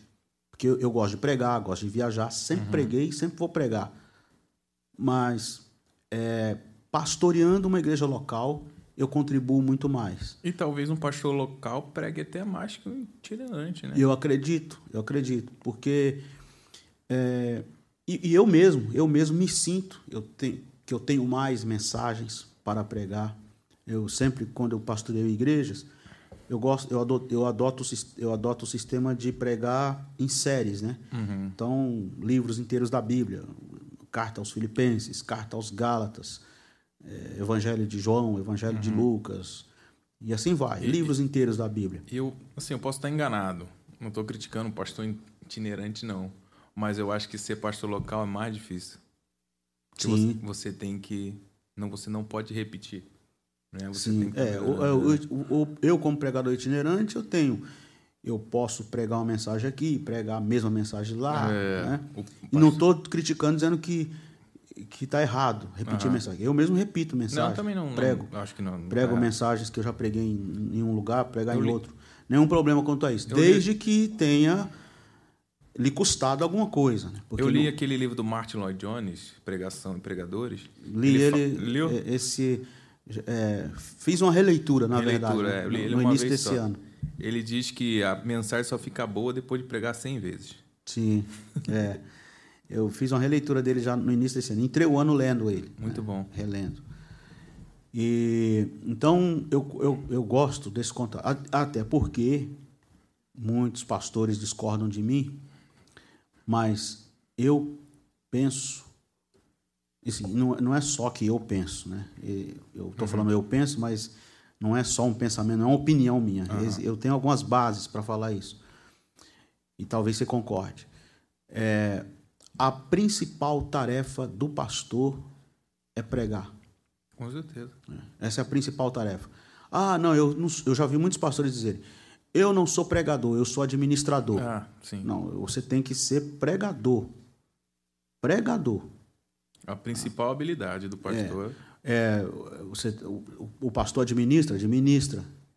Ele precisa ser, sim, um bom administrador, precisa, porque senão ele tem muitas coisas sim. em volta, como finanças, tempo e tantas outras coisas Admi- que o pastor precisa administrar. Gerenciar obreiros. E o próprio sermão é uma administração. Precisa administrar. Sim. Né? Mas a principal tarefa do pastor... É ser um bom ensinador. É ser um bom ensinador, é pregar. Ele é o pregador da igreja. O pastor é o pregador da igreja. É ele quem prega. Né? É ele quem tem essa, essa, essa responsabilidade de alimentar o rebanho. Paulo diz isso claramente. O pastor, acho que é, tem que ser um estudioso. Paulo, o apóstolo Paulo diz isso de forma muito clara em diversas ocasiões sobre essa responsabilidade do, pastorar, do pastoreio. Quando ele fala, por exemplo, na carta aos Efésios, dos dons ministeriais... Um, ele mesmo concedeu uns para evangelistas, e uns para profetas e tal, uhum. outros para profetas e tal. Falando, aí você percebe que quando ele chega em pastores, ele diz assim, outros para... É, é, como é que fala? Pasto, doutor, pastor, doutor, mestres e pastores. Né? Ou doutores e pastores. Uhum. Há uma diferença. É, porque está é, interligado. Está ligado? Quem ensina, pastoreia. Quem, e quem pastoreia está ensinando. Eu concordo, não é? cem por cento.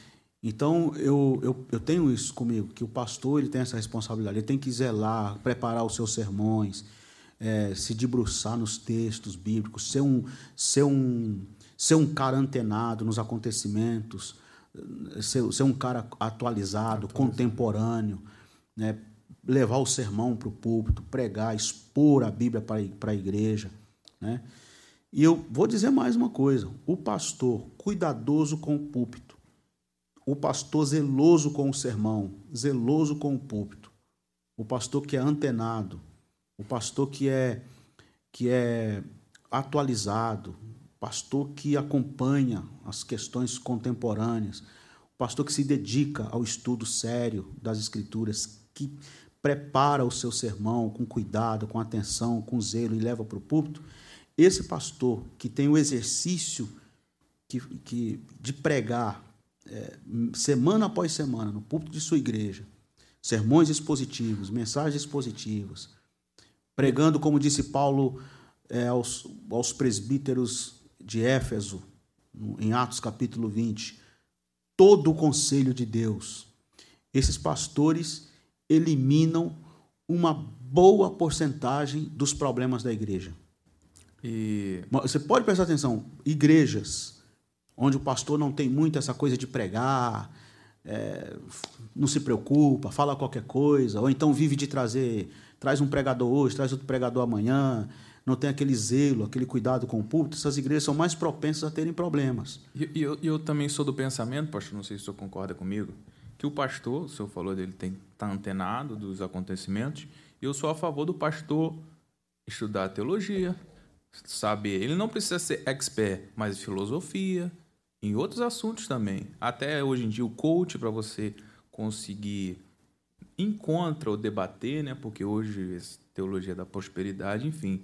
Então, não sei se sou desse pensamento, mas eu sou a favor do pastor aprender tudo que, que, que ele puder. Sim, mas é exatamente disso que eu estou falando, né? Quando eu falo de ser antenado, ser atualizado. Eu não me lembro agora se a frase é de Tomás de Aquino, São Tomás de Aquino, não me lembro exatamente, mas alguém disse, o, ele tem que ter a Bíblia numa mão, o jornal na outra. O que, que ele está falando com isso? Exatamente dessa coisa, do pastor... Ele tem que ler, ler literatura, ler, ler poesia, ler filosofia, ler teologia, é, estudo, se debruçar nos textos bíblicos, ler, preparar sermões é, é, para, para expor para a igreja. E aí, como eu como eu estava dizendo aqui... Eu, e o, apóstolo, o próprio apóstolo Paulo usava essa estratégia, né? Sim. Ele pregava para os gregos, usando a filosofia dos gregos. Sim, sim. Era um homem culto, culto demais, atualizado, né? E, e aí alguém disse assim, ah, mas e, e aqueles pastores leigos, né? Que não, é, mesmo os pastores leigos, que os mesmos pastores leigos que não, não tiveram oportunidade de fazer um curso teológico, estou falando dos pastores mais antigos, né? Os de hoje não tem desculpa. Sim. De hoje, os mais jovens, o aí, acesso está muito desculpa. Fácil. Mas mesmo aqueles pastores mais antigos que não tiveram acesso, não tiveram, né, essa coisa que a gente tem hoje e tal, e inclusive hoje eles têm dificuldade até com as, com a, com a, como é que eu digo, com a tecnologia, enfrentam esse tipo de dificuldade. Mas mesmo esses pastores, e nós, e nós temos testemunho e conhecemos muitos pastores que levaram a sério a pregação, ensinaram a congregação, pregaram semana após semana, fizeram exposições bíblicas, pregando. E aí, como eu ia dizendo, você consegue é, tratar de muitos problemas na igreja. Eu, eu até usei a expressão, né? Igrejas que o pastor tem... não tem muito zelo com a palavra, é meio descuidado com o púlpito, essa igreja tem uma... uma, uma ela é propensa a ter muito mais problemas, né? Problemas diversos, então, uhum. relacionados a casamento, a, a até pecados morais, a questões de honestidade, de, de fidelidade, com nos certeza. Negócios, as relações, né? Essas igrejas têm muito mais... é muito mais propenso a esse tipo de, de, de problemas, e não só esse, tô, é vários, né? Uma e, lista e... grande aí, do que aquela que tem uma disciplina do pastor de expor a mesma. Porque você, você vai... Pre... Ou então a gente não crê na Bíblia, a gente não crê na palavra, né? Porque se a gente crê na palavra, e eu creio que a palavra transforma, que a palavra corrige, que a palavra exorta, que a palavra consola, que a palavra muda, eu creio nisso. Eu, eu, eu, eu lembro de uma experiência que eu tive uma vez, essa me marcou profundamente, e eu estava fazendo uma exposição nas cartas, de, nas, cartas nas sete igrejas da, da, da Ásia, no Apocalipse, uhum. né? Sete igrejas ali do Apocalipse. E aí, me lembro de uma noite que eu estava pregando e, e falando sobre... Tenho, porém, contra ti, que toleras Jezabel e tal. Aí comecei a falar sobre o espírito de Jezabel e tal, e tal, e tal, e tal. Quando eu terminei, veio uma senhora, cantava lá no círculo de oração, me procurou, e aquela senhora inchou em prantos, em prantos. Falou, pastor, eu, eu, o senhor pregou para mim, o senhor pregou para mim. Eu sou essa mulher aí, eu sou essa Jezabel, eu faço... E aí ela, ela confessou coisas assim que eu não... Que sinceridade, hein, eu nem posso falar aqui no microfone. Eu convidei a, a irmã dirigente do ciclo de oração, convidei minha esposa, convidei mais, que umas, mais uma irmã, que era uhum. a regente lá, e a gente sentou junto, e ela chorando, chorando. E aí se abriu ali pra gente, contou coisas terríveis, assim, confess, confissão, né? Confessou. Do, uhum. De uma vida que ela levava e ninguém imaginava. O senhor cantava no ciclo de oração e tal. Ninguém imaginava. Mas a palavra e, revela, né? O e contínuo. Aí ela falou assim, mas o senhor pregou, o jeito que o senhor pregou aí, pastor, parece que o senhor, parece que o senhor entrou lá no quarto, parece que o senhor viu tudo que se, tudo que se passa lá. E, então eu creio nisso, eu creio que a palavra, é o que o, que o autor da carta aos Hebreus diz, né? Que, no capítulo quatro, que a palavra é como espada, ela vai à divisão da alma, do espírito, ela, ela penetra todas as coisas, ela tira o véu, ela nos desnuda, ela nos coloca de frente o espelho, ela clareia, ela nos mostra quem nós somos de fato, quem de fato somos. E você expondo isso para a igreja, a igreja, é, o, o, você citou aí o, o, o Martin Lloyd Jones, pregações, pregação e, prega, e, e pregadores, e ele fala isso, ele fala assim, você não tem, você não tem que ficar preocupado É, em, em humilhar, ele usa essa expressão, você não tem que ficar preocupado em humilhar o orgulho dos que te ouvem.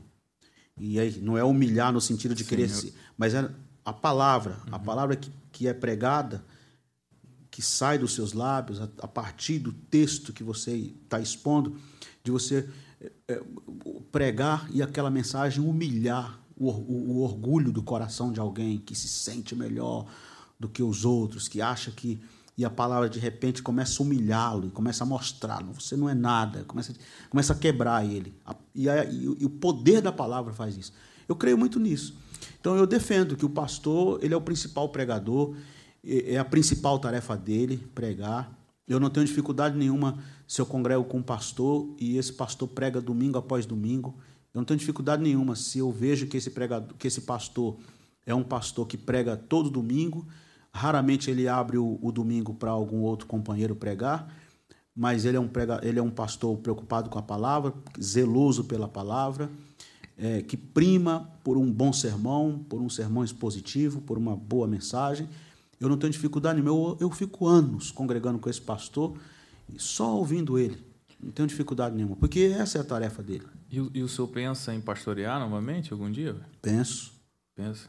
Penso. E penso e, e, e, e quero que aconteça isso logo, porque é o que eu, é o que eu, vou, é o que eu venho dizendo, né? Eu hoje sou itinerante quase que por, por não ter opção, porque eu gosto do, do pastoreio, gosto do, do exercício do pastorado, né? Do exercício pastoral, gosto disso.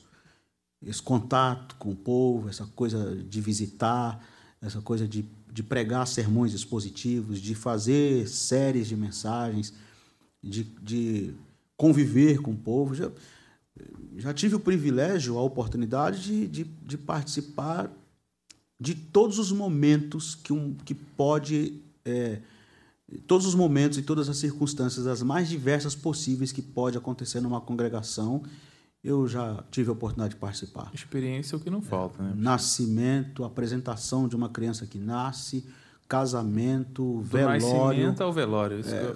Aniversário de quinze anos, é, aniversário de casamento, das mais diversas ocasiões. Problemas possíveis. De relacionamento. Problemas de relacionamentos, e, enfim, é, essa co- esse convívio com a comunidade local me apaixona muito, me enche os olhos, eu gosto muito disso. Então o senhor pretende ainda, e em breve? Em breve, se Deus quiser. Revela, Jeová. Aí, aí. aí. Então, mas, aí o senhor começa, é, o senhor pastoreou lá de dois mil e dois a dois mil e seis, né? Uma Copa do Mundo certinho, dois mil e dois, dois mil e seis. E depois o senhor começa na itinerância? Não. Aí Como eu foi fui esse processo? Transferido dessa congregação, fui para outra congregação, fui para a congregação do Jardim São Francisco de Assis. Aí lá fiquei, parece que seis meses. Aí lá eu fiquei pouco tempo. Uhum. Fiquei seis meses. Aí entra o processo de como eu, eu fui parar na itinerância. Minha esposa ficou doente. Minha esposa sofre de um problema que até hoje os médicos nem falam, nem conseguem falar o certo que tipo de problema é. Mas desde a primeira gravidez, são os tumores que nascem especialmente na região do seio. Esses tumores, eles crescem, ficam expostos, estouram e fica aquele buraco horrível. Interno ou externo? Externo. Ele, ele começa interno e... e depois fica externo. Que coisa. Nas duas gravidez foi assim, do, do, do, Nico, do Eric e do Nicolas. Mas ela só quando está grávida ou do nada aparece? Então, começou no, no processo de gravidez e depois começou ao longo da vida dela. E aí, nessa ocasião, que eu estava pastoreando, nós estávamos pastoreando essa congregação, recém-trocados, recém-trocados de congregação, é, ela ficou com esse problema. Apareceu de novo esse problema. O Nicolas já estava, acho que com três, quatro anos, uma coisa assim. Não, cinco, seis, sete. Não, o Nicolas estava com dois aninhos. Tá, dois aninhos. Uhum. Aí o médico falou, olha, você vai ter que fazer uma cirurgia. A cirurgia vai ser bem complicada. Abriu tudo assim, raspou mesmo lá dentro, assim. Falou, falou um tratamento aí bem pesado. O procedimento cirúrgico e tal. E ela ficou num processo de recuperação que levou um período aí de seis meses. Né? A gente não sabia o que era e não sabia se era uma coisa maligna, um câncer, uhum. uma coisa assim. E aí ela foi fazer essa cirurgia. Foi quando eu falei com o pastor, era o pastor José Miguel, que era o nosso pastor lá no setor na época. Uhum. E eu contei a história para ele e pedi para ele um afastamento. Aí ele me deu, falou, não, vou te dar um ano, fica um ano afastado. E aí eu fiquei um ano afastado, ela fez a cirurgia é, no interior de São Paulo e ficou em, Campin, em Hortolândia, na casa do pai dela, os pais, o pai e mãe dela, que moram lá em, é, em Hortolândia. E aí, nesse período, eu não estava pastoreando, afastado da congregação por conta desse problema, e eu já tinha uma certa, um certo contato, né? As pessoas me convidavam, eu atendia esporadicamente, uma vez no mês, dava uma saída, coisa assim. Com essa folga de não estar mais pastoreando a congregação o tempo, o tempo todo, é, integral ali, a, à disposição da igreja, vinte e quatro horas, da congregação local. Por, com o tempo mais eu livre. Fiquei com o tempo mais livre e o pessoal começou a me convidar. E eu, isso é qual ano? dois mil? Em dois mil e sete. dois mil e sete. Aí eu comecei, vou aqui, vou ali e tal, e fui pregando. Falei, não pastoreio mais, hum. pelo menos por enquanto, vou pregando. Venceu um ano. Quando venceu um ano, que eu estava afastado, que eu deveria voltar, a minha agenda estava lotada. lotada. Aí eu falei com o pastor, pastor, estou com dificuldade para voltar. Falei, não, tudo bem, vamos, vamos, vamos, vamos levando aí, vamos ver o que, que vai dar. Aí continuei pregando. Aí depois eu voltei, em dois mil e doze eu voltei, pastoreei mais seis meses e não deu para conciliar mesmo. No, outro, no ano seguinte, eu fui de novo ajudar um projeto de missão no interior de Minas Gerais, fiquei lá quase dois anos, aí retornei no, no início de dois mil e quinze, e aí é, retornei e já fiquei direto na sede central no Belenzinho, São Paulo. E aí continuei até hoje na itinerância, não... Não voltei mais para pastorear. Já faz o que? Eu não sou bom em matemática, dois mil e sete. De sete para dezessete. quatorze anos? quinze? É, dezessete, dezoito, dezenove, vinte, vinte e um, vinte e dois, quinze, né? quinze anos, né? quinze anos. quinze anos é. De itinerância. E pediram para fazer essa pergunta para o senhor, né? Hum. Qual foi a mensagem, ou qual foi das mensagens? Eu acho que seja é, até uma covardia, eu acho, perguntar isso. Que o senhor mais gostou, que o senhor mais se impactou, que o senhor viu mesmo que Deus usou a vida do senhor? Tem alguma marcante que o senhor fala, essa aí foi a... Tem? Rapaz... Algum evento que o senhor foi? Eu não sei dizer assim exatamente, mas assim... Tem duas mensagens assim, que me... Que me, me marcou bastante. É, e por incrível que pareça, as duas estão com os temas relacionados. Uma foi em dois mil e nove, a primeira foi em dois mil e nove, no Congresso da Almadebe, em Brasília, com o tema O Fim Vem. E a outra foi recente, no Congresso da Almadecre, em Cuiabá, em dois mil e vinte, exatamente um mês antes da pandemia, um mês certinho antes da pandemia, sobre o fim do mundo. Entendi. E o senhor pode comentar um pouco desse, desses eventos? Do primeiro, em dois mil e sete, dois mil e nove? dois mil e nove.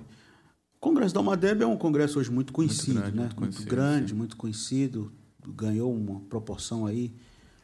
E ano passado na... o pastor estava lá, né? Nosso pastor aqui. Tava. Tava tá, lá. Pastor Bruno tava lá, traduzindo. Sapateando, pulando, rodando. Eu falei, David. eu, eu preguei lá em dois mil e nove. Na época, o Congresso não era tão tão visto como, como hoje, né? Já uhum. era um congresso muito grande, já era muito grande. Mas era na igreja, fazia, era, salvo engano, na Asa Norte. É a mesma igreja do ano passado? Mesma igreja? Não. Não? Não. Ali é a sede. Ali é a sede. Essa era, não era na sede, era na igreja, porque essa igreja é uma igreja, por incrível que pareça, maior do que a sede. Então, hum. esqueci de fazer um laço. Eu, salvo engano, é na Zona Norte, na, zona, na Asa Norte, é, em Brasília. E aí fui pregar lá a primeira vez, inclusive por indicação do saudoso pastor José Antônio, é, que era conhecido carinhosamente como Pastor Zeneco, que era pastor-presidente da Assembleia de Deus em Alagoas e presidente da Almadebe, que é os dos ministros, a Convenção dos Ministros do Nordeste. E eu pregava muito em Alagoas, né? Tinha uma amizade muito grande com ele, com o filho dele. E o genro dele, o pastor Joabe. E aí o, o pastor Joabe e o pastor Zeneco fez essa indicação, me indicando para o pastor Pedro Cardoso, lá em Brasília, que na época era o líder da Almadebe lá, com o pastor Sival. E eu fui lá pregar, cheguei lá, eu, eu, naquele dia eu senti assim algo... É, já no hotel, quando eu cheguei no hotel, eu senti assim... Algo diferente. É, eu estava sentindo... Sabe quando você sente assim uma alegria, uma paz, assim, um gozo diferente na alma, assim, uma, uma confiança, não de si mesmo, uhum. mas uma confiança assim, de Deus, algo do, de algo do Espírito de Deus. Assim. E aí cheguei lá, aquela igreja enorme, aquela multidão de jovens, aquele povo... E fui pregar sobre, que é uma mensagem que eu gosto muito de pregar, né? Sobre escatologia. É, eu, eu gosto muito de pregar é, escatologia. Uma mensagem que eu... Que eu, uhum. que eu se sente à vontade, vamos dizer assim? É, assim, desde criança eu sempre gostei de, de escatologia. Né? Eu lembro quando meu pai e os irmãos lá entravam nesses assuntos relacionados à escatologia, eu ficava é, ali... atento, né? Tem um... Não sei nada de escatologia. Nada. Uhum. Mas eu tenho certeza que Jesus vai voltar. Ah, eu também. E aí eu, eu, eu fiquei ali com o coração assim cheio, me enchendo, né? E aí fui pregar. Cheguei lá, eu já sabia que ia pregar essa mensagem, já tinha preparado essa mensagem, e preguei. E foi uma noite assim extraordinária para mim. E foi ali que o senhor é, foi visto no cenário, vamos dizer assim, nacional? Foi essa pregação que o senhor não, explodiu? Não, porque eu já, eu já pregava bastante em Alagoas mesmo, como eu acabei de dizer. Eu preguei muito no estado de Alagoas, é, é, muito no estado de Minas Gerais. E... Inclusive, é, acho que foi em dois mil e oito, que o senhor me corrija se eu estiver errado, que o senhor também, um vídeo do senhor que... viralizou, que acho que estava um movimento de teo, teologia da prosperidade? Ou foi do neopentecostal? Do... É, foi assim... Porque, Qual, mas é, foi teologia da prosperidade ou foi do neopentecostalismo? É porque, assim, esse... Ou foi os dois? É, foi, foi, foi próximo. Tá, um, o, a um prosperidade foi muito, antes. Né? Muito, muito forte da, nas igrejas. Sobre esse negócio da prosperidade, da prosperidade foi antes. Porque, assim, é, uma, é aquela influência, né, de...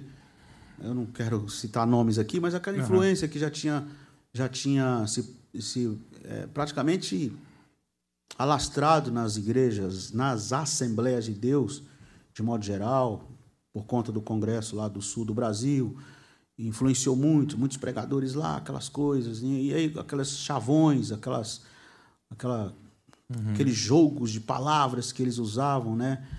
E eu comecei a bater de de frente com isso, né? Isso por volta de dois mil e seis, por aí. dois mil e seis. É, dois mil e seis, dois mil e sete, eles falando aquela coisa do oriunda do neopentecostalismo, que, o evangelho da vingança, essa, o evangelho que vem, no, que vem sim, aí sim. no pacote da teologia da prosperidade, né? E aí eu batia muito nisso, e pai, pai, pai, e aí fui pregar num congresso, congresso não, numa vigília, lá em, em Santa Catarina, em Florianópolis, E, e aí eu falei bastante. Assim. Denunciando, né? É, aí o vídeo meio que ganhou visibilidade nisso aí. Depois veio... Depois começou esse negócio de... Sim, não é que começou depois, já tinha, só que tem, parece, que tem um, parece que tem uma febre, parece que é uma febre, né? De tempos em tempos aparece uma coisa, já tem, mas aquela coisa parece que ela ganha mais ênfase. Então já tinha, mas aí parece que começa a ganhar mais ênfase. Essa coisa do, do eu chamo de banalização do movimento pentecostal. É, unção do gato, unção do riso, unção do caicai, e, e assopra, e não sei o quê. Dente de ouro. Dente né? de, é, o negócio de dente de ouro já é um pouco mais é, lá para trás. Pra trás né? é. E bola de fogo, e aquela coisa toda. E eu comecei bastante diferente. Aí, uma vez, eu fiz uma pregação lá no Jardim Ângela, no, no setor onde a gente congregava, e eu, que eu, de onde eu trabalhei, pastorei nessas igrejas que eu já mencionei aqui, essas congregações. O pastor José Miguel fazia um evento lá chamado, intitulado Semana de Pentecostes. E essa Semana de Pentecostes é, é, aconteciam todo todo começo de ano. Era, é, todo começo de ano, meio de janeiro, de janeiro para fevereiro, uma coisa, sempre no início do ano, não me lembro exatamente, mas que era janeiro. Aí era a semana inteira. A igreja lá é muito grande, né? Aquela sede enorme, as congregações vinham todas. Então, toda noite, sete noites ali, igreja lotada. E o pastor José Miguel não convidava pregadores de fora. Era sempre os pregadores dali, da casa. Então, o, o, o, além de mim, outros que congregavam lá, outros pregadores que uhum. eram, eram Valori- não, né? São, valorizavam da casa. São excelentes pregadores que pregavam lá. E aí, numa dessas... Foi o último. Foi o último... A última semana de Pentecostes que o pastor José Miguel realizou e, portanto, a última que eu preguei, né? Porque no mesmo ano ele saiu de lá. Foi em janeiro de dois mil e quinze. Aí eu preguei sobre o que significa ser pentecostal. Aí essa mensagem deu, deu o que falar. Deu o né? que falar. Com muitas críticas. Deu crítica, mas, na verdade, muita foi mais gente... Apoio. Foi mais apoio. No, assim, muita gente se sentia incomodado, é, mais, assim, mais pregadores, né, que queriam... Gostava do... É, gostava do... Como, tem um amigo meu que fala do piseiro. Gostava do piseiro. E aí, meio que... Até, inclusive, na época, eu lembro que eu, eu sofri alguns ataques de pessoas falando que eu estava... que eu não cria no poder de Deus, que eu estava negando a unção do Espírito Santo, que eu estava... Não tem nada a ver com isso. Não tem nada... Eu creio no poder do Espírito Santo, eu sou batizado no Espírito Santo, fui batizado no Espírito Santo, eu era criança, eu tive essa experiência pentecostal de ser batizado no Espírito Santo, com evidência de falar em línguas, quando eu era criança, com onze anos de idade... Portanto, eu creio no batismo no Espírito Santo com evidência de falar em línguas, em outras línguas, em línguas espirituais. Eu, eu creio na continuidade dos dons, eu creio na contemporaneidade dos dons, eu não sou cessacionista, tampouco calvinista. Eu creio no, no, creio no poder do Espírito Santo, creio em profecia, creio que Deus... que o Espírito Santo pode dar um sonho, mostrar alguma coisa para você em sonhos, uhum. visão, coisa do tipo. Não tenho dificuldade nenhuma. Creio que o Espírito Santo, que Deus continua operando milagres. Eu creio. Ele, eu creio, não tenho problema nenhum, nem nenhuma dificuldade em crer. Agora, eu não posso, uma expressão que ficou muito manjada também, né? Mas vou falar assim mesmo. Eu não posso me calar diante dessa banalização pentecostal. Essa brincadeira. O cara brinca de falar em línguas. O cara, não, vamos, vamos, vamos trocar aqui agora. Vamos, vamos começar é. a falar aqui agora. Essa brincadeira de falar em línguas, essa brincadeira de ficar falando línguas no microfone para poder impressionar os irmãos, para mostrar que você está num nível espiritual maior do que todo mundo. Eu não posso me calar diante desses pregadores que, se a pregação fosse por peso, colocasse tua balança e pesasse, não dá um, não dá um quilo. Um quilo. Não Você está sendo grama. generoso, não dá um grama de, de, de, de conteúdo bíblico, de mensagem. É, é brincadeira em cima de brincadeira, é, é farra, É, entendeu? Como é que eu vou me calar diante disso? Então, eu chamei, estava pregando, pregando na minha igreja. E outra, outra coisa, eu sempre me sentia à vontade de pregar na minha igreja. Tem gente, ah, o profeta em casa não tem honra. Pois eu sempre gostei de pregar na minha igreja e me sinto muito à vontade de pregar na minha igreja. Eu me sinto muito à vontade para falar, inclusive, muitas coisas que eu falo, que às vezes as pessoas... Ah, tem que ter coragem. Não, não tem, tem que ter coragem. É a verdade, é a verdade. O evangelho é o evangelho. Então, é, como é que tem que ter coragem para falar... para falar o evangelho. Não. Então, e aí deu essa coisa toda, todo mundo. Só que é assim, é aquilo, né? Você fala, você fala uma coisa hoje. Aí todo mundo vai lá e critica você. Ah, tá, e tal, e coisa e tal. Daqui a pouco passa um tempo, o tempo vai passando, vai passando, vai passando, as pessoas começam a ver a tendência. Ah, tá, rapaz. Até que ele tinha eu, razão. eu vou começar a falar também. Aí começa a falar também aquilo que ele criticou lá atrás, que aí ele começa a falar também, porque ele está acompanhando a tendência. Então, eu, eu tenho as minhas reservas com esse negócio de acompanhar a tendência aqui. Hoje o cara me critica de algum ponto meu, de alguma, de alguma, alguma opinião, alguma coisa que eu falo. Não vai muito tempo, ele começa a falar igual o que eu estou falando hoje. Entendi. O, deixa eu entrar aqui um pouquinho, com a permissão do Avelino, é, que eu tenho uma história é, para contar e fazer uma pergunta. É, para quem não... Quem está assistindo, o pastor Bruno que está falando. Pastor Nilson, fazer uma pergunta sobre o pentecostalismo e sobre essa, essa sua, esse seu sermão aí, o que é ser pentecostal. Porque eu tenho um amigo, eu tenho certeza que ele vai assistir esse, esse podcast, o nome dele é Jonatas, e ele é congregacional, congregacionalista, eu acho que é assim que fala, não sei. Uh, ele nunca entrou numa igreja pentecostal, mas ele viu esse, esse seu sermão, um calvinista, igreja congregacional, o nome dele é Jonathan, baseado de Jonathan Edwards. Esse sermão, você acha que teve quebrou algumas, algum, alguns muros de denominações? Você acha que, por você pregar esse equilíbrio deste pentecostalismo clássico, é, você tem presbiteriana atrás de você, batista atrás de você, que te elogia, o seu estilo pentecostal, que achavam que o pentecostal era diferente e você trouxe um senso assim, de equilíbrio para eles? É, eu não, não vou dizer que meu, o meu sermão exerceu influência assim, nesse sentido, mas, falando de mim pessoalmente, muitas portas se me abriram. Assim, nesse, nesse... Vamos, vamos falar assim, é, furando a bolha. Isso. Furando a bolha. É, para mim, me abriu muitas portas. Por exemplo, eu preguei recentemente, recentemente assim, já vai fazer um ano já, na Presbiteriana Betânia, em Niterói, no Rio de Janeiro, é, igreja pastoreada pelo pastor Theo Elias, filho do saudoso pastor Antônio Elias, muitíssimo conceituado, é uma igreja que foi pastoreada por Caio Fábio, nos... nos É, a, eu acho que ele foi o segundo pastor lá na, nessa igreja, é, é, após o pastor fundador, Antônio Elias. E eu estou dizendo assim porque assim, é, é a Presbiteriana Betânia, um púlpito extremamente exigente. O pastor Theo Elias é, expõe sermões lá riquíssimos, extraordinários, né? Púlpito de...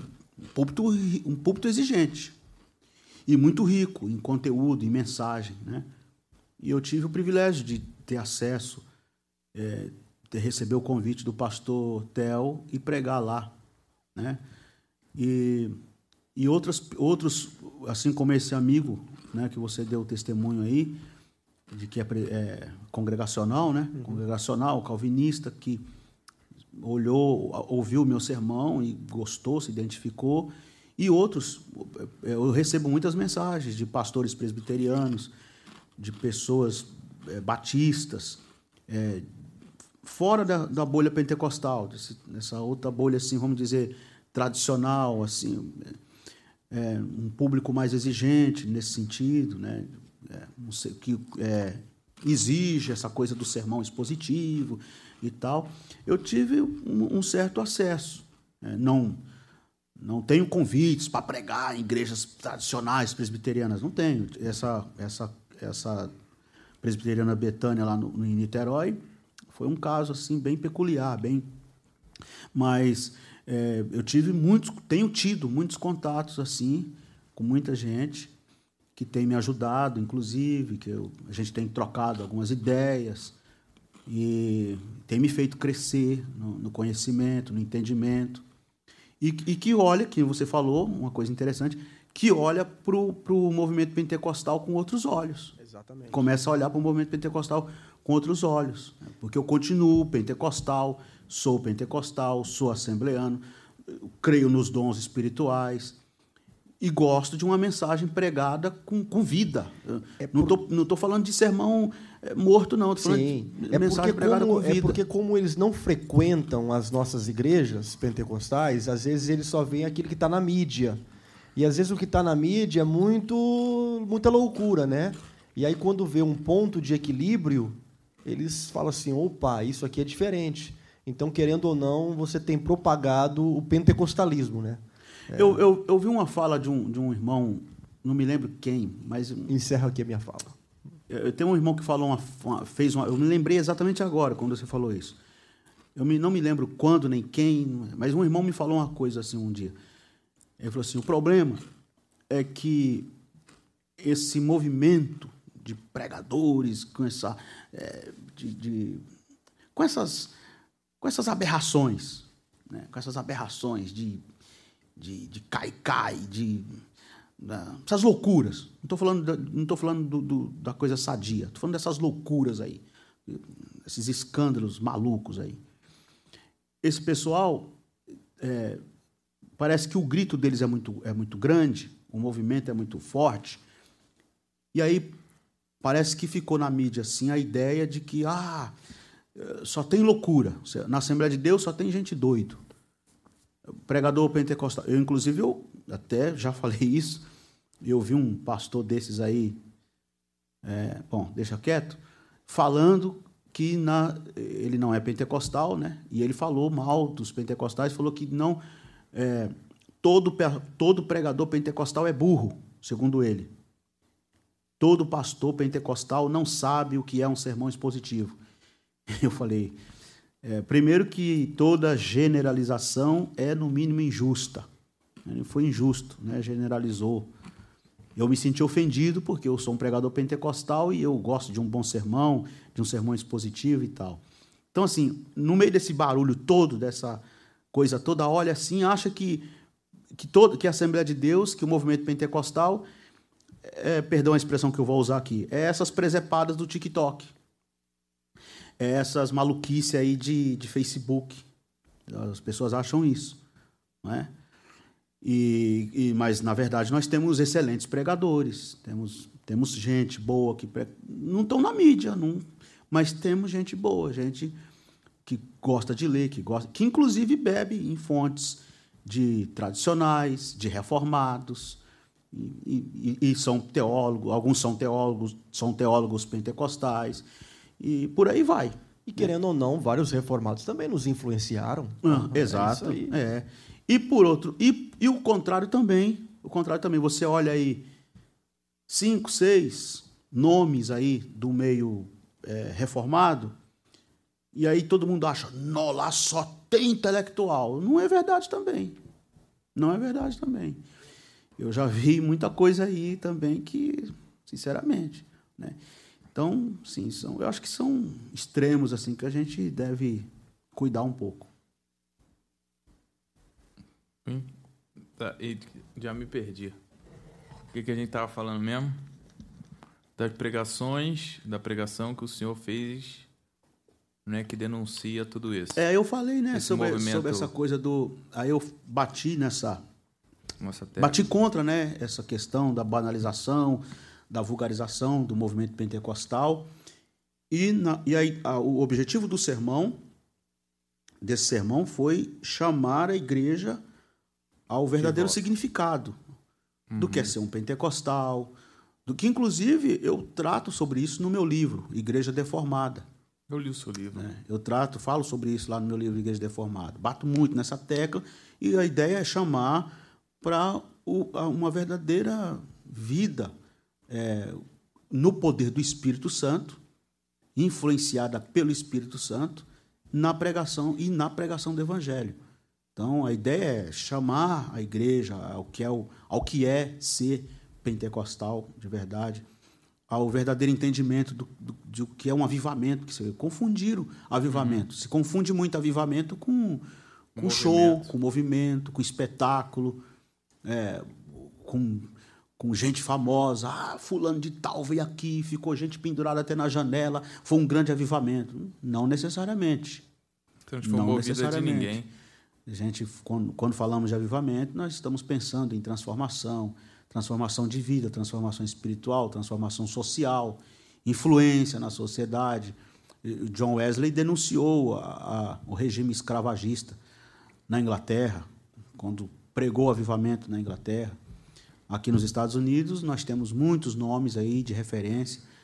O, o William Seymour, na Rua Azusa, o, o perdão, Charles Finney, o Dwight Lyman Moody, e por aí vai. Então, é, é só uma questão de pôr um pouquinho o pé no chão.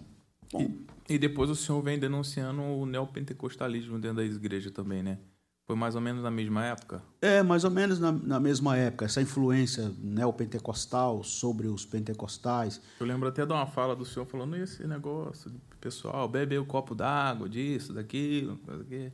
É, porque assim, ó, se você olhar, por exemplo, na época do meu avô, meu avô não, meu avô, meu pai, uhum. eu era criança na época, não, me lembro como hoje, me lembro como hoje. Você não tinha na Assembleia de Deus, na Assembleia de Deus você não tinha Tarde da Bênção, culto da vitória, yeah. culto da revelação. E tem igreja que parece que só tem campanha, né? Uma campanha é, atrás da outra. É, camp- esse nome campanha nem falava, nem se falava essa, essa palavra, campanha.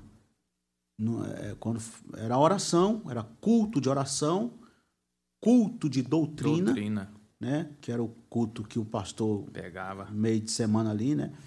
E o culto público, né? Domingo falava culto público, os cultos de domingo e tal, que era com pregações mesmo, pregações do evangelho, pregações para as pessoas visitantes que estavam na igreja ou eram convidadas para vir à frente, tomar uma decisão por Cristo. Você, então, é esse, essa coisa de campanha na Assembleia de Deus para culto da vida... Não, e nem estou criticando no sentido de falar tem que acabar com isso, tem que mudar. Não. Dá um nome por culto. Não, nem estou tô, tô dizendo assim, que é novo, isso é novo. Uhum. Tarde da bênção, culto da vitória, noite da revelação. Esses, culto esses... de libertação não existia na sua época? Não, não, não existia. Não, não tinha isso na... No, no, na, nas Assembleias de Deus, não, tinha. Mas nas igrejas neopentecostais, que essa Assembleia de Deus criticava veementemente as, as, os movimentos neopentecostais, as, as igrejas neopentecostais, na época, na época se re, praticamente era universal, como a, né, a, a mais, maior. A maior, maior. Vamos dizer assim. E, enfim, era por aí. Agora, é, dum, vou, e, e aí entra uma coisa que até falo nessa pregação minha lá, de, que eu mencionei aqui, é, lá em Cuiabá, que foi, que foi a, a virada, tem a ver com a virada do milênio e do século. Você tem as últimas duas décadas do milênio passado, os anos oitenta e os anos noventa, com uma ênfase enorme na volta de Jesus. Arrebatamento da igreja. Jesus vai voltar, Jesus vai voltar, arrebatamento da igreja. Tem que se preparar porque Jesus está voltando. Não, nem se acreditava na possibilidade de chegar no ano dois mil.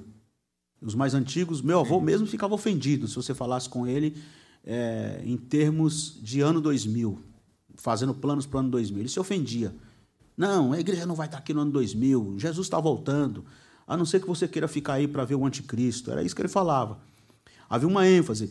ênfase nas pregações, ênfase escatológica. Os professores de seminário, escatologia, tinham aqueles, aqueles mapas enormes, tinha toda uma matemática ali que você somava, multiplicava e tal. É por causa do quadro, com, e você, com e quadro você, negro. E você sabia o, o número, você achava o número seiscentos e sessenta e seis no código, nos códigos de barras, você é, sabia mais ou menos a data mais ou menos que batia da volta de Jesus, era dois mil. Só, ele só não falava que Jesus ia voltar no ano dois mil, ou antes, ou um pouquinho depois, porque ia dar muito na cara a heresia, né, do cara. Mas a matemática era mais ou menos uhum. essa. Então ficava todo mundo, criou uma expectativa muito grande. Eles e, faziam a matemática da, da, é, da somar para dois mil, né? É, aí, profe aí é profecias, sim, profecias entre aspas, né? Profecias, supostas revelações. Eu gravava disco, era uma para gravar um disco, para você entrar num estúdio e gravar um disco, aquele disco vinil, era uma Gravão. fortuna. Uhum. Tinha que ter dinheiro para entrar no estúdio e gravar. O cara entrava no estúdio, gravava disco, esse discão, falando: ah, Deus me deu uma revelação. Tinha um disco que o cara falava no disco que Deus mostrou para ele o dia que Jesus ia voltar. O dia não, o ano que Jesus ia voltar. E ele, no disco ele dizia: Deus não me revelou nem o dia, nem o mês, nem a hora, mas me revelou o ano. O ano é mil novecentos e noventa e nove. Esse disco rodou nos anos noventa, oitenta e noventa. E todo mundo com aquela expectativa. Aí, nas vésperas, já próximo ali, na última... Última semana na, de na, dezembro. Não, na última metade do, do, dos anos noventa, de noventa e cinco para frente, começaram a explodir é, documentários, reportagens para todo lado. As televis, os canais de televisão, os principais canais de televisão, começaram a estourar reportagens para todo lado. Filmes foram lançados, os mais, os mais é, badalados filmes, É, falando sobre o fim do mundo e tal. É, não dois mil sei o quê. Eu não lembro porque eu era novo, muito novo, mas eu lembro de dois mil e doze. Depois veio para dois mil e doze. Então, aí, o mundo vai acabar em dois mil e doze. É, foi aquela expectativa, falar, fizeram filmes e tal, e profecias e documentários e mais etcétera e tal. E aí virou o milênio, noventa, noventa e nove, dois mil. Aí passou dois mil, aí virou o milênio, virou o século. Jesus não voltou. Não aconteceu nada. O mundo não acabou. É, com a... Com a, a... Como é que eu digo? Com a queda do, do Muro de Berlim, uhum. e com a, a dissolução do, da, da União Soviética, aí jogou por terra a teoria da, de Gog e Magog. Gog e Magog, que ficava aquela discussão. Então, o cenário mundial escatológico mudou, mudou completamente daquela escatologia que tinha lá para cá. E aí, o que aconteceu? Com essa mudança de cenário e com as profecias, supostas profecias que foram todas é, é, desmentidas porque Jesus não veio e o mundo não acabou e não aconteceu nada, aí a teologia da prosperidade tomou conta, tomou força. Tomou força, tomou força, tomou... É, é mais ou menos assim. Ah, Jesus não voltou, o mundo não acabou mesmo? Quer saber de uma coisa? Eu vou pensar na minha vida é aqui. E aí... É, vou enriquecer. No, no sentido de, né, de usar o evangelho para essas uhum. manipulações, né? Porque, na verdade, a gente tem que pensar assim na vida aqui. Ah, Jesus disse, quem crê em mim tem a vida eterna. Então, é, vida eterna não é, é você achar que vai... ter um, um passaporte carimbado para ir para o céu depois que morrer. A vida eterna já começou, Jesus disse, já chegou, começa aqui, está entre nós o reino de Deus. Mas eu digo nesse sentido, em uhum. que essas pessoas, as pessoas usam de, de, de mecanismos e usam o evangelho para poder manipular as pessoas e tal, e, e arrecadar milhões, né? Porque, na verdade, o objetivo é arrecadar dinheiro, e muita gente tem feito isso, infelizmente, arrecadado dinheiro, e muito dinheiro, às custas dessas... profetadas e desses enganos que estão aí sem nenhuma gota de evangelho. E aí, como eu ia dizendo, aumentou essa... Aumentou não, ganhou força essa coisa da teologia da prosperidade, ganhou muita força, e, e, e, aí, e aí que começa essa, vamos dizer assim, essa influência neopentecostal sobre o pentecostal. Aí você começa a abrir pequenas concessões. Não, irmão, vamos fazer uma campanha aqui para os irmãos virem. Que aí, se você põe uma campanha... É, vamos, vamos trazer o povo para a Noite do Milagre. É. Noite do Milagre, que aí o povo vem, é para o povo vir. Vamos fazer aqui a Tarde da Bênção, o Culto da Vitória, a Noite da Revelação. E aí começou a abrir essas pequenas concessões, foram abrindo, foram abrindo, até que está aí hoje, do jeito que está aí, né? Não estou dizendo que... que Está tudo, tá tudo bagunçado, não é isso que eu estou dizendo. Mas você tem muita coisa que, se quiser colocar em ordem, dá trabalho. E muito, não é pouco, não. O senhor sempre vem com esse viés aí, com essa veia de sempre estar tá denunciando, né? Aquele movimento que tem influenciado no evangelho verdadeiro, né? E como que o senhor vê isso? O senhor enxerga isso? Ah. É como agora também, que o Brasil polarizado, o senhor veio contra aquilo que a igreja vem apoiando. Como que o senhor vê isso? Ah, eu... Como um profeta. Uma... Não vou dizer que... Eu não me considero um profeta, assim, nesse sentido, né? Até porque... É, não existe mais profetas, né, do quilate de, de Jeremias, de Miqueias, de Amós. Na verdade, quem tem que assumir essa vocação, quem deve assumir essa vocação, esse ministério profético, essa vocação profética, é a igreja como um todo, né? Eu fui chamado para pregar o evangelho, né? E eu tenho essa convicção e essa consciência de que eu sou um pregador do evangelho e fui chamado para isso. Agora, não sei, não sei se é um dom, se é uma, se é uma vocação de Deus. Uhum. É, algumas pessoas já me disseram isso. Ah, quando estava é, todo mundo lá falando de prosperidade, não sei o quê, você foi contra. Aí passou essa onda, ou, ou pelo menos não passou, né? Deu uma diminuída.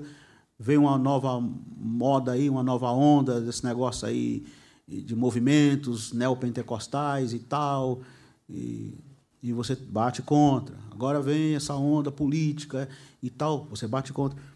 Eu não acho que eu estou batendo contra, eu estou só pregando o evangelho. Agora, o evangelho é contra isso. Então, não sou eu que estou batendo contra. Eu estou pregando o evangelho. Então, o evangelho não abre margem e nenhum espaço para que a igreja se torne uma agremiação política partidária. O evangelho não abre espaço, não abre margem, não abre precedentes para que a igreja se torne uma militante política partidária, em hipótese nenhuma. O evangelho não abre margem, não abre precedentes, não abre espaço para que a igreja se torne um, um, um partido político, Um, um, um cabo eleitoral ou coisa do tipo. O evangelho não abre margem, nem precedentes, nem espaço para nada disso. A, a vocação da igreja é essencialmente pregar o evangelho. Ah, mas as ideologias disso, daquilo, outro. Eu creio no que Paulo escreveu na segunda carta aos Coríntios, capítulo dez, versículo quatro.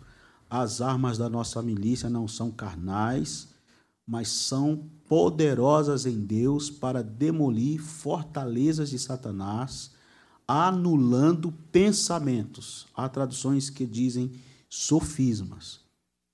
Eu creio piamente que as armas com as quais a igreja vai neutralizar toda e qualquer cultura de morte, as armas com as quais a igreja vai neutralizar toda e qualquer filosofia, todo e qualquer pensamento, toda e qualquer ideologia contrária ao espírito do evangelho, aos princípios e aos valores do evangelho, é a pregação do evangelho. As armas da nossa milícia não são carnais, são poderosas em Deus, são espirituais e poderosas em Deus para demolir fortalezas de Satanás. As armas com as quais a igreja vai enfrentar toda a cultura mundana, toda a cultura de morte, todo espírito contrário ao evangelho, toda a potestade do mal que conspira contra os valores éticos, morais, espirituais, contra os valores de família, contra os valores de Deus, não, essas armas não são políticas.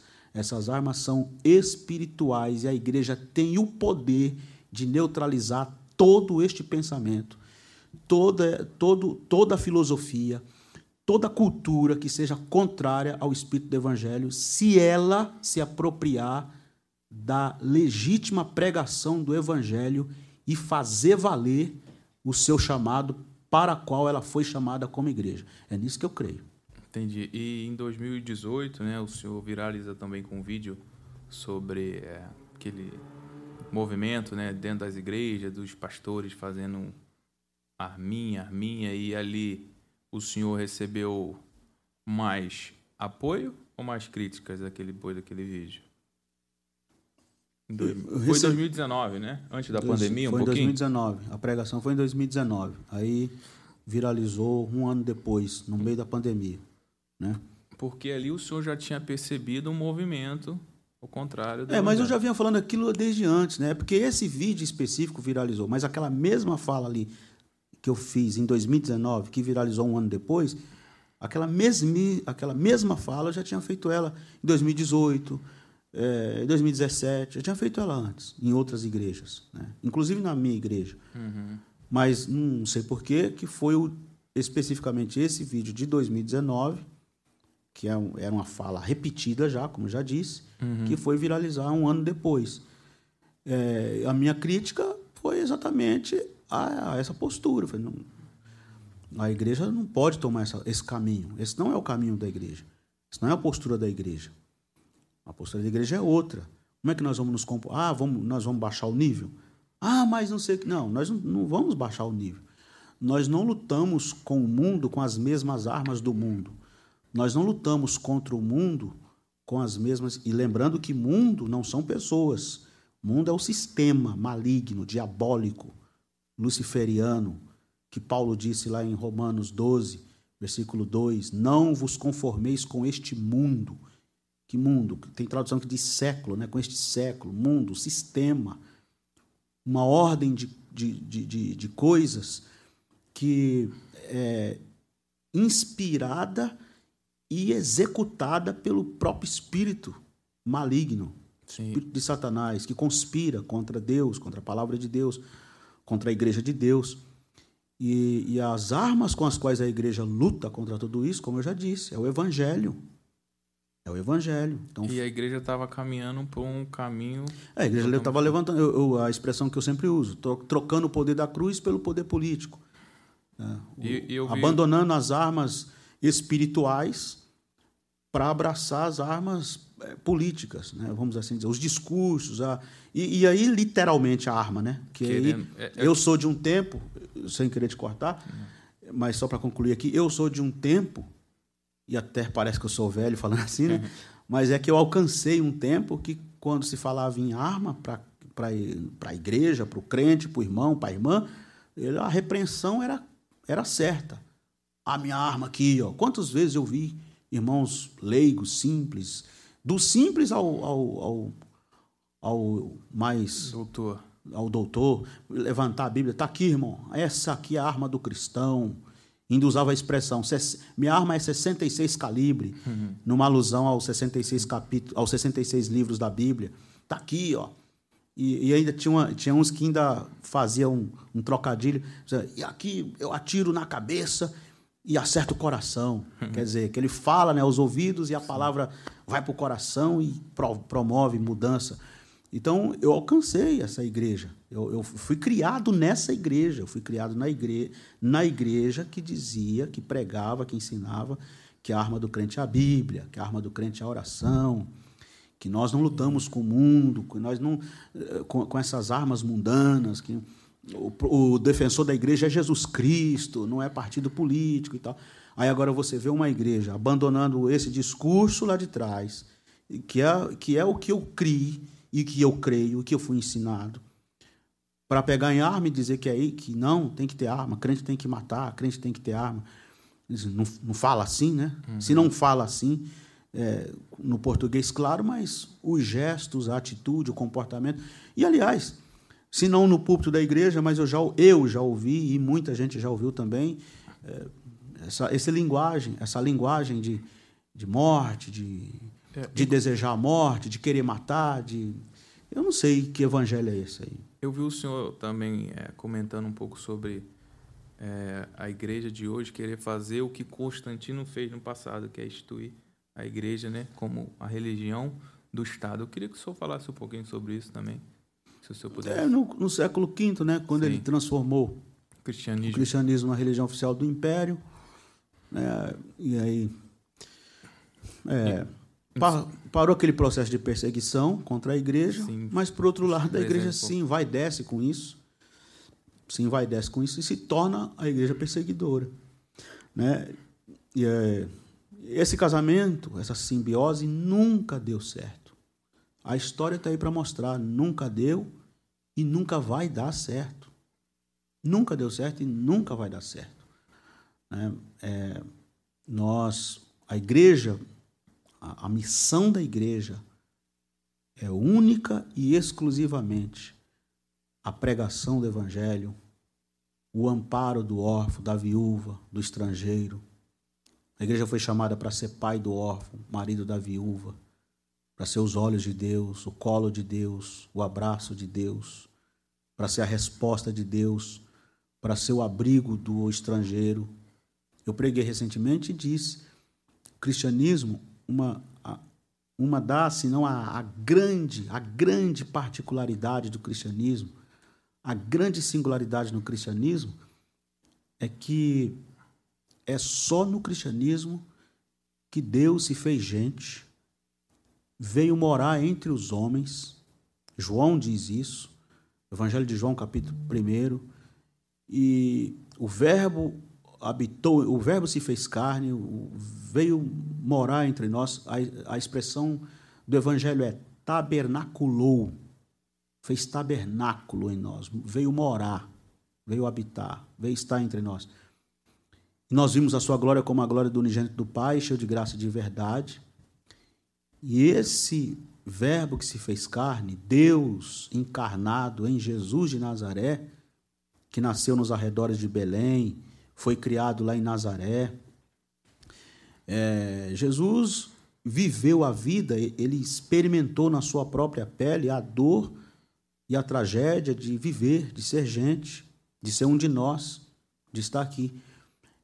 A grande singularidade do cristianismo é o fato de que Deus se fez homem, se fez gente, e só no cristianismo nós temos um Deus que conhece, ele sabe o que é sofrer, e ele sabe não na perspectiva de Deus somente, como Deus que é onisciente, que sabe, que conhece, não, ele sabe como Deus que é sofreu onisciente, que conhece, como ele sabe como ele sabe na carne, na sua própria carne, na sua, na sua experiência de, ser, de ter sido gente, de ter morado entre nós. Então, ele sabe o que é morar na favela.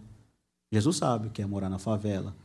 Jesus sabe o que é ser discriminado. Jesus sabe o que é ser vítima de preconceito, de racismo. Jesus sabe o que é ser imigrante. Jesus sabe o que é ser estrangeiro. Jesus sabe o que é morar num bairro perigoso. Jesus sabe o que é levantar de madrugada para trabalhar. Jesus sabe o que é pegar no pesado. Isaías já tinha dito isso, homem de dores, experimentado nos trabalhos, sabe o que é padecer. Jesus sabe de tudo isso, na própria pele. Sabe não só como Deus que conhece tudo e está vendo lá e, tá, e sabe. Sabe como Deus que vê tudo e conhece tudo, como sabe na sua própria pele. Ele veio aqui, ele experimentou isso, ele viveu isso e, entre nós. E o senhor, né, tem sofrido algumas retaliações, vamos dizer assim, e como é que tem, tem, tem, o senhor tem passado por isso? Como é que tem sido para o senhor depois dessa, é, não vou dizer assim, essa, não é polêmica, mas sim um, um é, e contra aquilo que o sistema hoje tem pregado e tem feito, né? E a gente sabe que é, aconteceu algumas coisas que o senhor gostaria que o senhor comentasse um pouco sobre isso. Se realmente isso que, tão, que, que fizeram com o senhor é realmente verdade. Por exemplo, cancelamento de agenda, esse tipo de coisa. Assim. Sim, sim, cancelaram. Houve muitos cancelamentos, muito, muito boicote, né? Muito boicote, muito... É, assim... É, as pessoas acusam o senhor de... Ah, muito, que o senhor é isso, sim, que o senhor é aquilo. Acusações, as coisa, acusações e ataques é toda hora, né? Ah, comunista, petista, petista infiltrado, esquerdopata disfarçado de pastor, tem que morrer, crentes, estou falando aqui de crentes, tem que morrer, tem que um pastor como esse, pastor, um, um pastor de bode. E, e o senhor foi, se sentiu abandonado por alguns que se diziam amigos e estavam próximos? Sim, do senhor? Com certeza. Abandonado por muitos que se diziam amigos, colegas, parceiros de ministério. É, é assim, você meio que é como se você ficasse leproso, né? Você contagia. Qualquer é, associação à minha imagem, ficar perto de mim, tirar uma foto, uma postagem, para postar uma foto no story, vai, vai sobrar para mim. Então, vamos... Então, muita gente. E reflete, e reflete muito na família também, né, pastor? Reflete muito na família. Eu é... acho que talvez o que... Assim, o senhor já é um pastor, vamos dizer assim, cascudo, o senhor já está muita experiência, então eu penso que o senhor... É, não, não é uma coisa boa, mas que o senhor tem mais casco, o senhor aguenta. E aqueles que estão à volta do senhor, como a sua esposa, seus filhos, eu acho que isso deve doer mais, né? Sim, Sim né? eles ele sofrem muito, né? Sofrem muito, mas... Porque só que eu, agrade, eu, eu agradeço a muito a Deus. Né? A injustiça, né? É. Só que eu agradeço muito a Deus porque eles são bem fortes. Uhum. Bem, minha esposa, principalmente. São bem fortes. Eles, eles, muitas vezes, eles são até mais fortes do que eu, para ser bem honesto. Até mais fortes do que eu. É, fácil não é, não. Vou falar para você, não é fácil, porque, de repente, você perde o controle da situação. Você vê seu nome soprado de um canto para o outro, as pessoas falando das mais absurdas barbaridades a seu respeito, de uma coisa que você tem certeza que você não é, uhum. e você não tem controle disso. Você não tem... Você não tem direito de resposta, né? Não tem direito de resposta e não tem controle disso. Como é que você controla isso? E, e o tempo todo, chegando ameaça, chegando xingamento, chegando... Mas a ameaça de, de, de, de qual sentido? De, de morte. Uma ameaça de morte. Chegou esse nível? Sim, sim. É. Aqueles ponto... que se dizem cristãos. É. Irmãos. Que se diz cristão, irmão, que se diz cidadão de bem, Deus, pátria, família. Né? E perfil lá do cara, pastor, conservador, e, e mandando mensagem desse tipo. Então, assim... É, e, eu imagino, né, o, se isso... assim, eu votei... abro meu voto aqui no Bolsonaro, mas eu também aqui não posso garantir que a intenção dele é cem por cento boa. Quem garante isso? Ninguém garante, porque eu não voto na esquerda de jeito nenhum. Mas assim, se um pastor desse, conservador, que se diz pastor, ameaça de morte, imagine se ele está no poder, tem um poder em suas mãos, o que, que ele vai fazer? É, os inimigos, entre aspas, né? Então, eu lamento muito essa, essa, o ponto que chegou a situação, o cenário da igreja evangélica, do movimento evangélico no Brasil, chegar a esse ponto, que eu não sou um caso à parte, eu não sou um ponto isolado. Uhum. Se for só eu, ah, não, o Nilson é um caso isolado, beleza, estava fácil de resolver, estava resolvido já. Mas não, são muitos casos. Dentro da igreja, muito, e, e, aquele, e muitos irmãos, muito. Eu estou falando de muitos irmãos. Muitos irmãos. Que concordam com o seu posicionamento. Que, também, que né? se sentem oprimidos na igreja, que, sim, estão, que não, não, não têm voz. Não, foram expulsos, uns, saí, uns saíram por conta própria da igreja. E assim, e qual a justificativa? E alguns se revoltaram também contra tudo esse movimento. E qual, qual a justificativa? Eu sempre falei, sempre falei, não sou de esquerda. Não sou de esquerda. Nunca votei é, em Mas candidato que... do P T. Nunca. Com, o contrário de muitos pastores que hoje demonizam, que lá atrás votaram. E eu nem lá atrás nunca votei. O que eu estou falando hoje, eu já falei em dois mil e dez, já falei em dois mil e nove, que é, né, essa, esse, esse confronto contra... A, a atitude da igreja querer ser uma militante política partidária. A igreja não pode ser militante política partidária. A militância da igreja é pelo evangelho e ponto. Paulo diz isso a Timóteo. Ninguém que milita se embaraça com o negócio desta vida, a fim de agradar aquele que alistou para a guerra. Então, é, eu, a, a minha fala é sempre nesse sentido. Todo mundo sabe, nunca fiz campanha para político nenhum. Nas minhas, pode olhar minha rede social aí. Entra lá no meu Instagram, que é a rede que eu, que eu sou mais, mais, ativo. mais ativo e que tem um pouquinho mais de seguidores também. Você vai ver lá. Você não, você não vai ver lá campanha para nenhum candidato, nenhum político, nada. fala política nenhuma. Não existe isso lá, não é? É sempre, a minha fala é sempre... E outra coisa, é, às vezes as pessoas acham que eu que eu tô o tempo todo só falo isso. Não, é, falei de forma esporádica, bem esporádica, uma fala aqui, outra ali. É que eles vão pegando os recortes, né? É. Vão juntando e aí fazem toda essa... Yeah. Mas eu tenho consciência e convicção. Consciência e convicção. E te digo mais. Te digo mais. Se o, se o, se o que eu fiz ou falei, do ponto de vista do Evangelho, do que eu preguei, do que eu venho pregando, né? Vou falar que nem o, o John Hus, né? Falou na hora da sua morte. Né? O, o que eu falei, é, falei em vida e falo agora na minha morte. E selo agora com o meu próprio sangue. E eu vou falar mesmo, vou usar as palavras dele para dizer: se o que eu fiz ou o que eu falei, parafraseando John Hus, o que eu fiz ou o que eu falei na pregação do Evangelho, se eu, esti- se eu estou equivocado, se eu estou errado, se eu sou um, um farsante, se eu sou um charlatão, se eu sou um infiltrado, que nem me acusaram de ser, que caia sobre mim o juízo de Deus. É forte, hein, pastor? Que caia sobre mim o juízo de Deus. Agora, se eu estou do lado do Evangelho, se o que eu estou pregando é o Evangelho, e esses que estão me apontando aí, com esse tipo de comportamento, são contra o espírito do Evangelho que eles dizem crer, que venha sobre eles. Justo, né? Sim, é justo. Não é? V- v- vamos fazer que nem o profeta Elias lá. Como o profeta Elias, ah, eu sou homem de Deus? É, então tá. Então, eu tenho convicção, eu, eu gosto daquela expressão de Paulo, eu sei em quem tenho crido.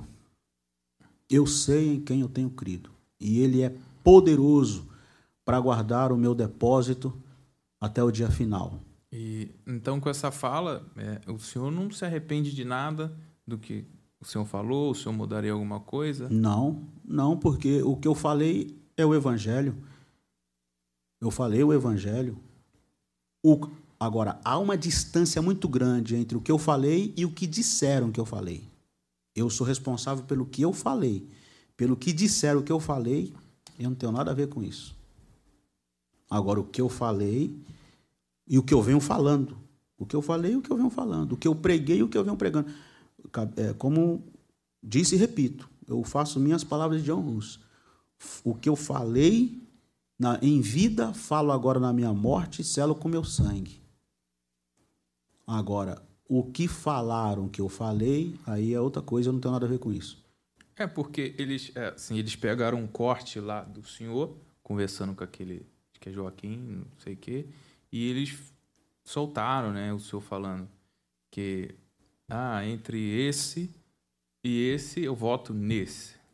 Né? Então eles pegam isso e ficam ali. Eu queria que o senhor falasse um pouco sobre... Não, eu não disse isso, entre esse e esse eu voto nesse. Eu, o senhor usou eu usei uma hipérbole. Uma hipérbole, né? Eu usei uma hipérbole, porque ele, ele me pressionou. Sim. É, eu tô... querendo saber em quem... em Sim. quem eu votei. É porque essa entrevista ele está todo é. momento perguntando. Isso assim, foi da campanha de dois mil e dezoito, tá? É, porque perguntando todo o tempo. Covardemente, covardemente usaram isso como se, como se estivesse se referindo à campanha agora. de agora. Sim. E não tem nada a ver. O cenário era totalmente outro, diferente. De dois mil e dezoito. E aí, isso em relação a dois mil e dezoito, eu falei assim: eu, eu, não, eu vou, não. Falei em quem que eu votei no primeiro turno, no segundo não votei, e ele me pressionou, mas em quem, se tivesse que votar, em quem votaria? E aí eu, eu usei uma hipérbole. Falei, no fulano aqui, jamais. Jamais. Uhum. E para exagerar, né? A hipérbole é isso, né? Você, você quer dar ênfase ao que você está falando, você exagera. Então, eu, che- eu, eu, eu, eu votaria nesse, mas não votaria naquele. Para ficar claro que eu não votaria. Votaria. Não é que eu voto ou que declarei voto. Eu não votei e não voto. Uhum. Votaria. Só que aí, assim, eu nem devia estar tocando nesse assunto aqui, porque é, foi muito covarde, muito baixo, muito covarde, muito baixo. tem, tem uma hora, quase uma hora de entrevista. Eu falei do trabalho da igreja, do papel social da igreja, da ação da igreja, é, do, da, da igreja, da igreja, da ação assembleana pentecostal nas periferias, não só na pregação do evangelho, mas no resgate da dignidade das pessoas e tal. Aí houve toda uma desconstrução. Não, é, eu assisti a entrevista e eu não vi nada de, de anormal ali. Sinceramente, não é porque o senhor está aqui, mas eu não vi nada, eu entendi o ponto de vista do senhor. O senhor não acha também que às vezes já havia uma intenção de talvez... Eu acredito que prejudicar já... Prejudicar o senhor? Já, porque... porque nesse porque, meio... Por... Deixa eu só terminar, desculpa. Nesse meio, assim, o senhor é um pastor itinerante conhecido, existe que... Não era para existir, mas meio que uma disputa para ver quem que está mais no holofote, né, do que o outro, porque esse aqui é meu concorrente. O senhor acha que talvez tenha algum... uma coisa nesse sentido? Eu não estou aqui acusando nada, nem ninguém. É só uma hipótese de alguém já estar mal intencionado e usar essas coisas para atacar o senhor, para o senhor meio que é, é, se congelar, ou apagar, para que outros apareçam? O senhor, ou o senhor acha que, que não? Estou falando... Eu, eu, acho que, eu acho que já vi... Eu acho que, assim, alguém já vinha alimentando isso aí, talvez pensando numa maneira, num jeito de... de me pegar, desde o, do, daquele vídeo que você comentou aí, né? De dois mil e dezoito, é. dezenove. Quer dizer. Então, muita gente ficou com raiva, muita gente se revoltou e tal, e como foi a, os, as, o xingamento, rotulação, não sei o que, começou... É, já vinha antes, mas assim, de forma mais pública, assim, uhum. né? Com a viralização do vídeo, começou daí. E aí ficaram, sei lá, procurando alguma, algum jeito, alguma maneira, e aí encontraram nisso aí. Encontraram nessa entrevista que, de forma covarde, desonesta, covarde e desonesta, porque você acabou de falar, você assistiu. É só qualquer um que assistir ali... Inteira, você tem inteira, que entender o contexto. Exatamente, qualquer um que assistir inteira vai ver. Inclusive, eu falo lá para o entrevistado, nunca votei no P T... Não voto no P T, falei claramente lá, está lá na entrevista. Mas de forma covarde, desonesta, fizeram os recortes, constru, desconstru, porque você tem, que você faz um assim, você desconstrói, uhum. desconstrói a sua, a sua, a sua fala, narrativa, né? É, aquilo você, que você quer. Você desconstrói, faz a, os recortes e constrói a sua narrativa. É, qualquer um que ouvir ou que for ouvir ou que for querer entender, vai entender aquilo que aquela narrativa ali. Então é o que eu disse. Entre o que eu disse, ou o que eu digo, e o que dizem que eu disse, há uma diferença muito grande e eu só sou responsável pelo que eu de fato disse e digo. O restante, né? E, e reforço, eu tenho a minha consciência limpa diante de Deus, meu coração limpo e íntegro diante de Deus. É... Sei em quem tenho crido, sei em quem tenho crido e não tenho medo, não tenho medo de nenhuma dessas ameaças, de nenhum desses ataques, porque eu estou em paz com Deus. Seria vergonhoso para mim, muito vergonhoso, se fosse, se eu tivesse envolvido em algum escândalo moral. Sim, exatamente. Ninguém tem o que dizer ah. da pregação do senhor. Pelo contrário. Se é, tivesse envolvido em algum escândalo moral, dinheiro, sim. ou com mulher alheia, como é muitos casos aí, né? Muitos casos de... Infelizmente, hoje, como a gente está falando um pouco de política, pastores envolvidos em escândalo. Em escândalo. Nunca, nunca, nunca se viu político. Tantos envolvimentos com escândalos como se, se beneficiando viu, de dinheiro né? público. E... tantos outros aí, que ninguém fala nada. Ninguém fala. Fica todo mundo quietinho, ninguém Sim. fala nada. Não é? Então, assim, foi um boicote, tem sido um boicote pesado. A, a, o, o, a campanha de cancelamento, de difamação pesada. Mas aconteceu algo semelhante com, com um cara que eu, eu admiro profundamente, John Wesley, na Inglaterra. Né? Foi... Foi semelhante no sentido de que ele foi proibido de pregar na, nas igrejas da Inglaterra e aí, eis a, a famosa frase dele, né? O mundo é a minha As paróquia. É. Né? E mas se eu, se eu, ah, pegamos uma, o Nilson falou uma heresia grosseira aí, ó, uma heresia aí. É, o Nilson está em pecado. Está em pecado. Pegamos aqui, está em pecado. Aí é motivo para eu me envergonhar e eu teria que me... Sim. Se eu tivesse, se eu, se eu tenho o mínimo é, de temor, me, me arrepender e me humilhar. Mas por que que tão... Por que que me cancelaram? Por que que me boicotaram? Por que que me caluniaram? Por que que falaram mal de mim aí? Por que que fizeram postagem de mim aí? Porque eu preguei o que preguei, porque preguei o evangelho, estão deturpando, estão mudando, estão colocando na minha boca o que eu não disse? Fique à vontade. Fique à vontade. Eu me, eu me acho, eu, eu, eu, eu me sinto privilegiado. Privilegiado de ser achado digno, de sofrer algum tipo de retaliação, algum tipo de ataque, por causa de, por causa do evangelho. Não, não concordar com... Por causa do evangelho, porque a, o, a, o projeto é... Porque a fúria mesmo não foi nem essa, a fúria mesmo foi que eu não me dobrei mesmo, e não vou me dobrar, seja quem for, seja quem for. Eu admiro o senhor pela coragem, porque tem muitos que talvez, tem muitos que talvez não, que pensam da mesma maneira que o senhor, mas não tem a coragem de se expor. Eu recebi muitas ligações. E o senhor é uma pessoa que se expôs. Eu recebi muitas ligações e mensagens de gente que me disse exatamente isso que você acabou de me falar. Exatamente. Eu estou com você, mas não vou falar nada, não posso falar. É. Eu não vou perder minha boquinha. Eu Ouvi acredito. muito isso. Acredito. Ouvi muito isso.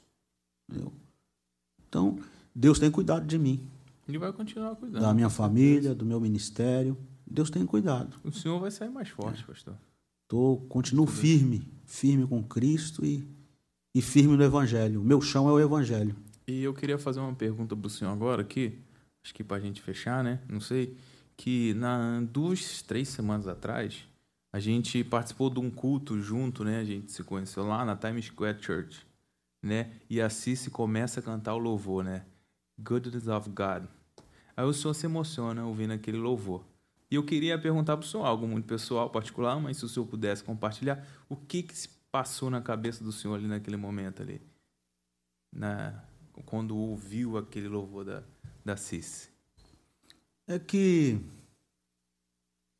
aquele hino me, me, me acompanhou, né? O ano, durante o ano. É...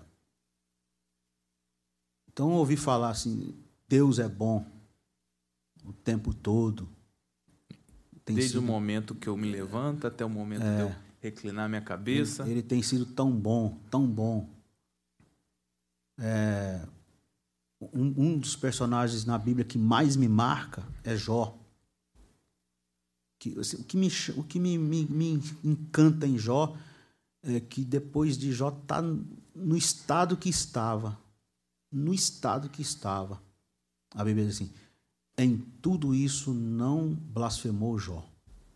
Não pecou. Em tudo isso não pecou Jó contra Deus. Então Jó fala assim, olha, eu saí nu do ventre da minha mãe, nu para o pó da terra tornarei. Nada trouxe a este mundo, nada deste mundo levarei. Deus me deu, Deus tomou, bendito é o nome do Senhor. Então houve um momento assim, no dia que aconteceram as postagens, que eu comecei a receber um, um, uma enxurrada de, de mensagens de todo tipo, tanto de pessoas é, se solidarizando, me mandando palavras de, de ânimo, como de, de ataques en, dos mais cruéis possíveis. Eu estava numa viagem, né? Numa viagem. Estava eu e minha esposa. E eu não preguei lá. Não pregou? Não. O senhor estava indo pregar e não pregou? Estava indo pregar e não preguei. Quando eu estava no, no caminho do aeroporto, eu recebi, comecei a receber as primeiras mensagens. Já viajei, já com a mente a mil por hora. Quando cheguei lá, não preguei. O pastor nem deixou chegar na cidade. No aeroporto mesmo. E cancelou com o senhor? A pessoa que foi me buscar, aí levou a gente para o carro, vai daqui, vai de lá, ligou para o pastor, o pastor disse que não podia me receber lá, estava recebendo um monte de mensagens e tal, e perguntando para mim o que estava acontecendo. Eu falei para ele, eu, eu tenho pregado o Evangelho, estou pregando o Evangelho. Quanto ao que estão, ao que estão falando aí a meu respeito, as acusações que estão fazendo contra mim, é, não posso te receber aqui, tá, direito seu. Isso deve ser um algo muito duro de, de é. ouvir, né, pastor? Aí fiquei ali e, assim, foi, foi uma coisa, assim, muito, para mim, assim, muito, muito humilhante, né? Muito humilhante, muito desconcertante, minha esposa junto. Então, eu...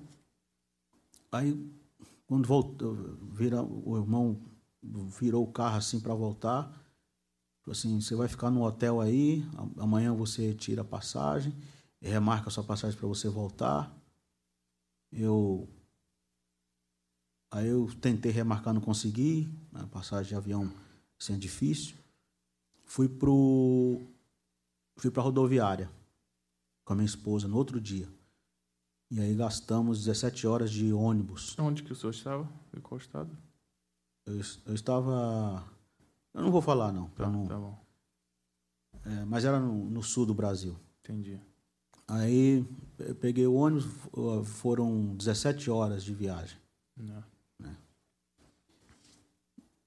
E assim, o que vinha, o que vinha no meu pensamento, na minha ora, a, a minha oração, era só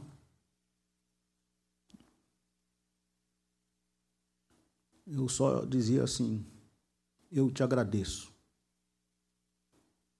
graças te dou, Senhor, obrigado. Eu passei a viagem inteira assim, obrigado, eu te agradeço, obrigado, eu te agradeço, obrigado, eu te agradeço. E aí, cheguei em São Paulo, de madrugada, de manhã já tinha amanhecido com a minha esposa. E aí foi isso, naquele dia lá, na cantata. Aí eu veio com um filme, né? E o hino falou, marcou muito eu, aquele hino. E foi o hino que me acompanhou durante o ano, assim. É que o hino diz exatamente isso, a bondade do Senhor me seguirá. É. Então, assim, eu não, eu, eu, eu, é gratidão no meu coração. Eu, gratidão, se, se Deus aparecesse para mim assim, para eu me jogar em cima dele como fez Jacó. E, e dizer para Deus que, que eu não sou digno. Não sou digno. Então a minha palavra foi a minha palavra foi de gratidão. E meu coração é um coração de gratidão a Deus por isso. Amém. Obrigado, Senhor, pelo seu cuidado. O tempo todo, obrigado pelo seu cuidado. Obrigado por cuidar de tudo e por, e por me dar esse privilégio. Para mim isso é um privilégio. Por me dar esse privilégio. Eu não sei, aí eu faço como Paulo, né? Paulo, eu acho que foi lá em Atos, capítulo vinte, quando, eu não me lembro bem, mas acho que é em Atos, quando ele está se despedindo lá dos irmãos, ele fala que não sei o que me acontece, não sei o que, que me espera, o que, que vai me acontecer na, nas cidades, no, na, nas viagens pela frente, a não ser... que o Espírito Santo me revela, nos revela, ou me revela de cidade em cidade, o que vai acontecer. E eu faço minhas palavras de Paulo. Não sei o que, que vai me acontecer daqui para frente, não sei o que me espera, não sei como vai ser, a não ser o que Deus me revela, me dirige e me conduz, e me conduzirá daqui, daqui para frente. Que bonito, pastor. Bonito. E... Eu admiro o senhor, eu admiro o senhor pela coragem, tá? Pelo, pela sinceridade. Que, assim, eu tive não muito tempo de estar junto com o senhor, mas eu percebo e sinto a sinceridade no coração do senhor, tá? Então, tá aqui um admirador do senhor pela coragem, por tudo que o senhor tem passado, e ainda mais agora, depois desse relato do senhor, porque as pessoas, às vezes, né, falam, criticam. A maioria não conhece o senhor, não sabe de onde você veio, não conhece a sua história. E eu tenho proximidade com algumas pessoas que conhecem a, a vida particular e pessoal do Senhor, que a gente, às vezes, conversava sobre... E essas pessoas, né, falavam algumas coisas, e hoje eu estou vendo que realmente é, é verdade. Eu vejo sinceridade e coragem na vida do Senhor, e tenho certeza que o Senhor vai sair mais forte. Amém. Que o Senhor abençoe o Senhor na sua caminhada aí. E obrigado por compartilhar esse momento, né, bonito de fé da vida do Senhor aqui com a gente. Amém. Obrigado, obrigado. E eu queria pedir para o Senhor deixar algum, uma mensagem do coração do Senhor, para o povo cristão ou para o povo brasileiro, para os nossos ouvintes aqui. Um conselho, alguma coisa assim que o Senhor desejaria compartilhar com a gente. O último. Prometo que é o último, a gente já vai acabar, que o horário está um pouco avançado. A mensagem que eu quero deixar para todos nós é: apeguemo-nos cada vez mais à mensagem de Jesus. Amém. Apeguemos-nos cada vez mais a aquele que é a nossa maior e principal referência, Jesus Cristo. Ele é a nossa maior e principal referência, a nossa maior e principal inspiração. Ele é o modelo de ser humano que nós precisamos ser, que nós precisamos nos tornar. E o grande sonho de Deus é ter uma família enorme, com todos os filhos parecidos com o mais velho, Jesus Cristo.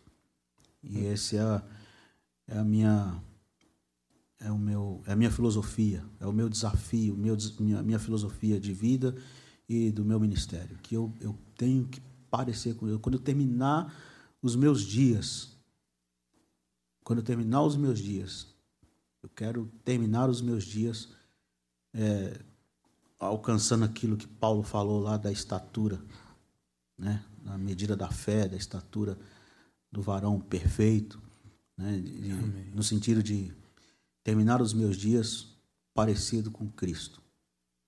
Amém. Então, que todos nós nos, nos desafiemos a seguir o Nazareno.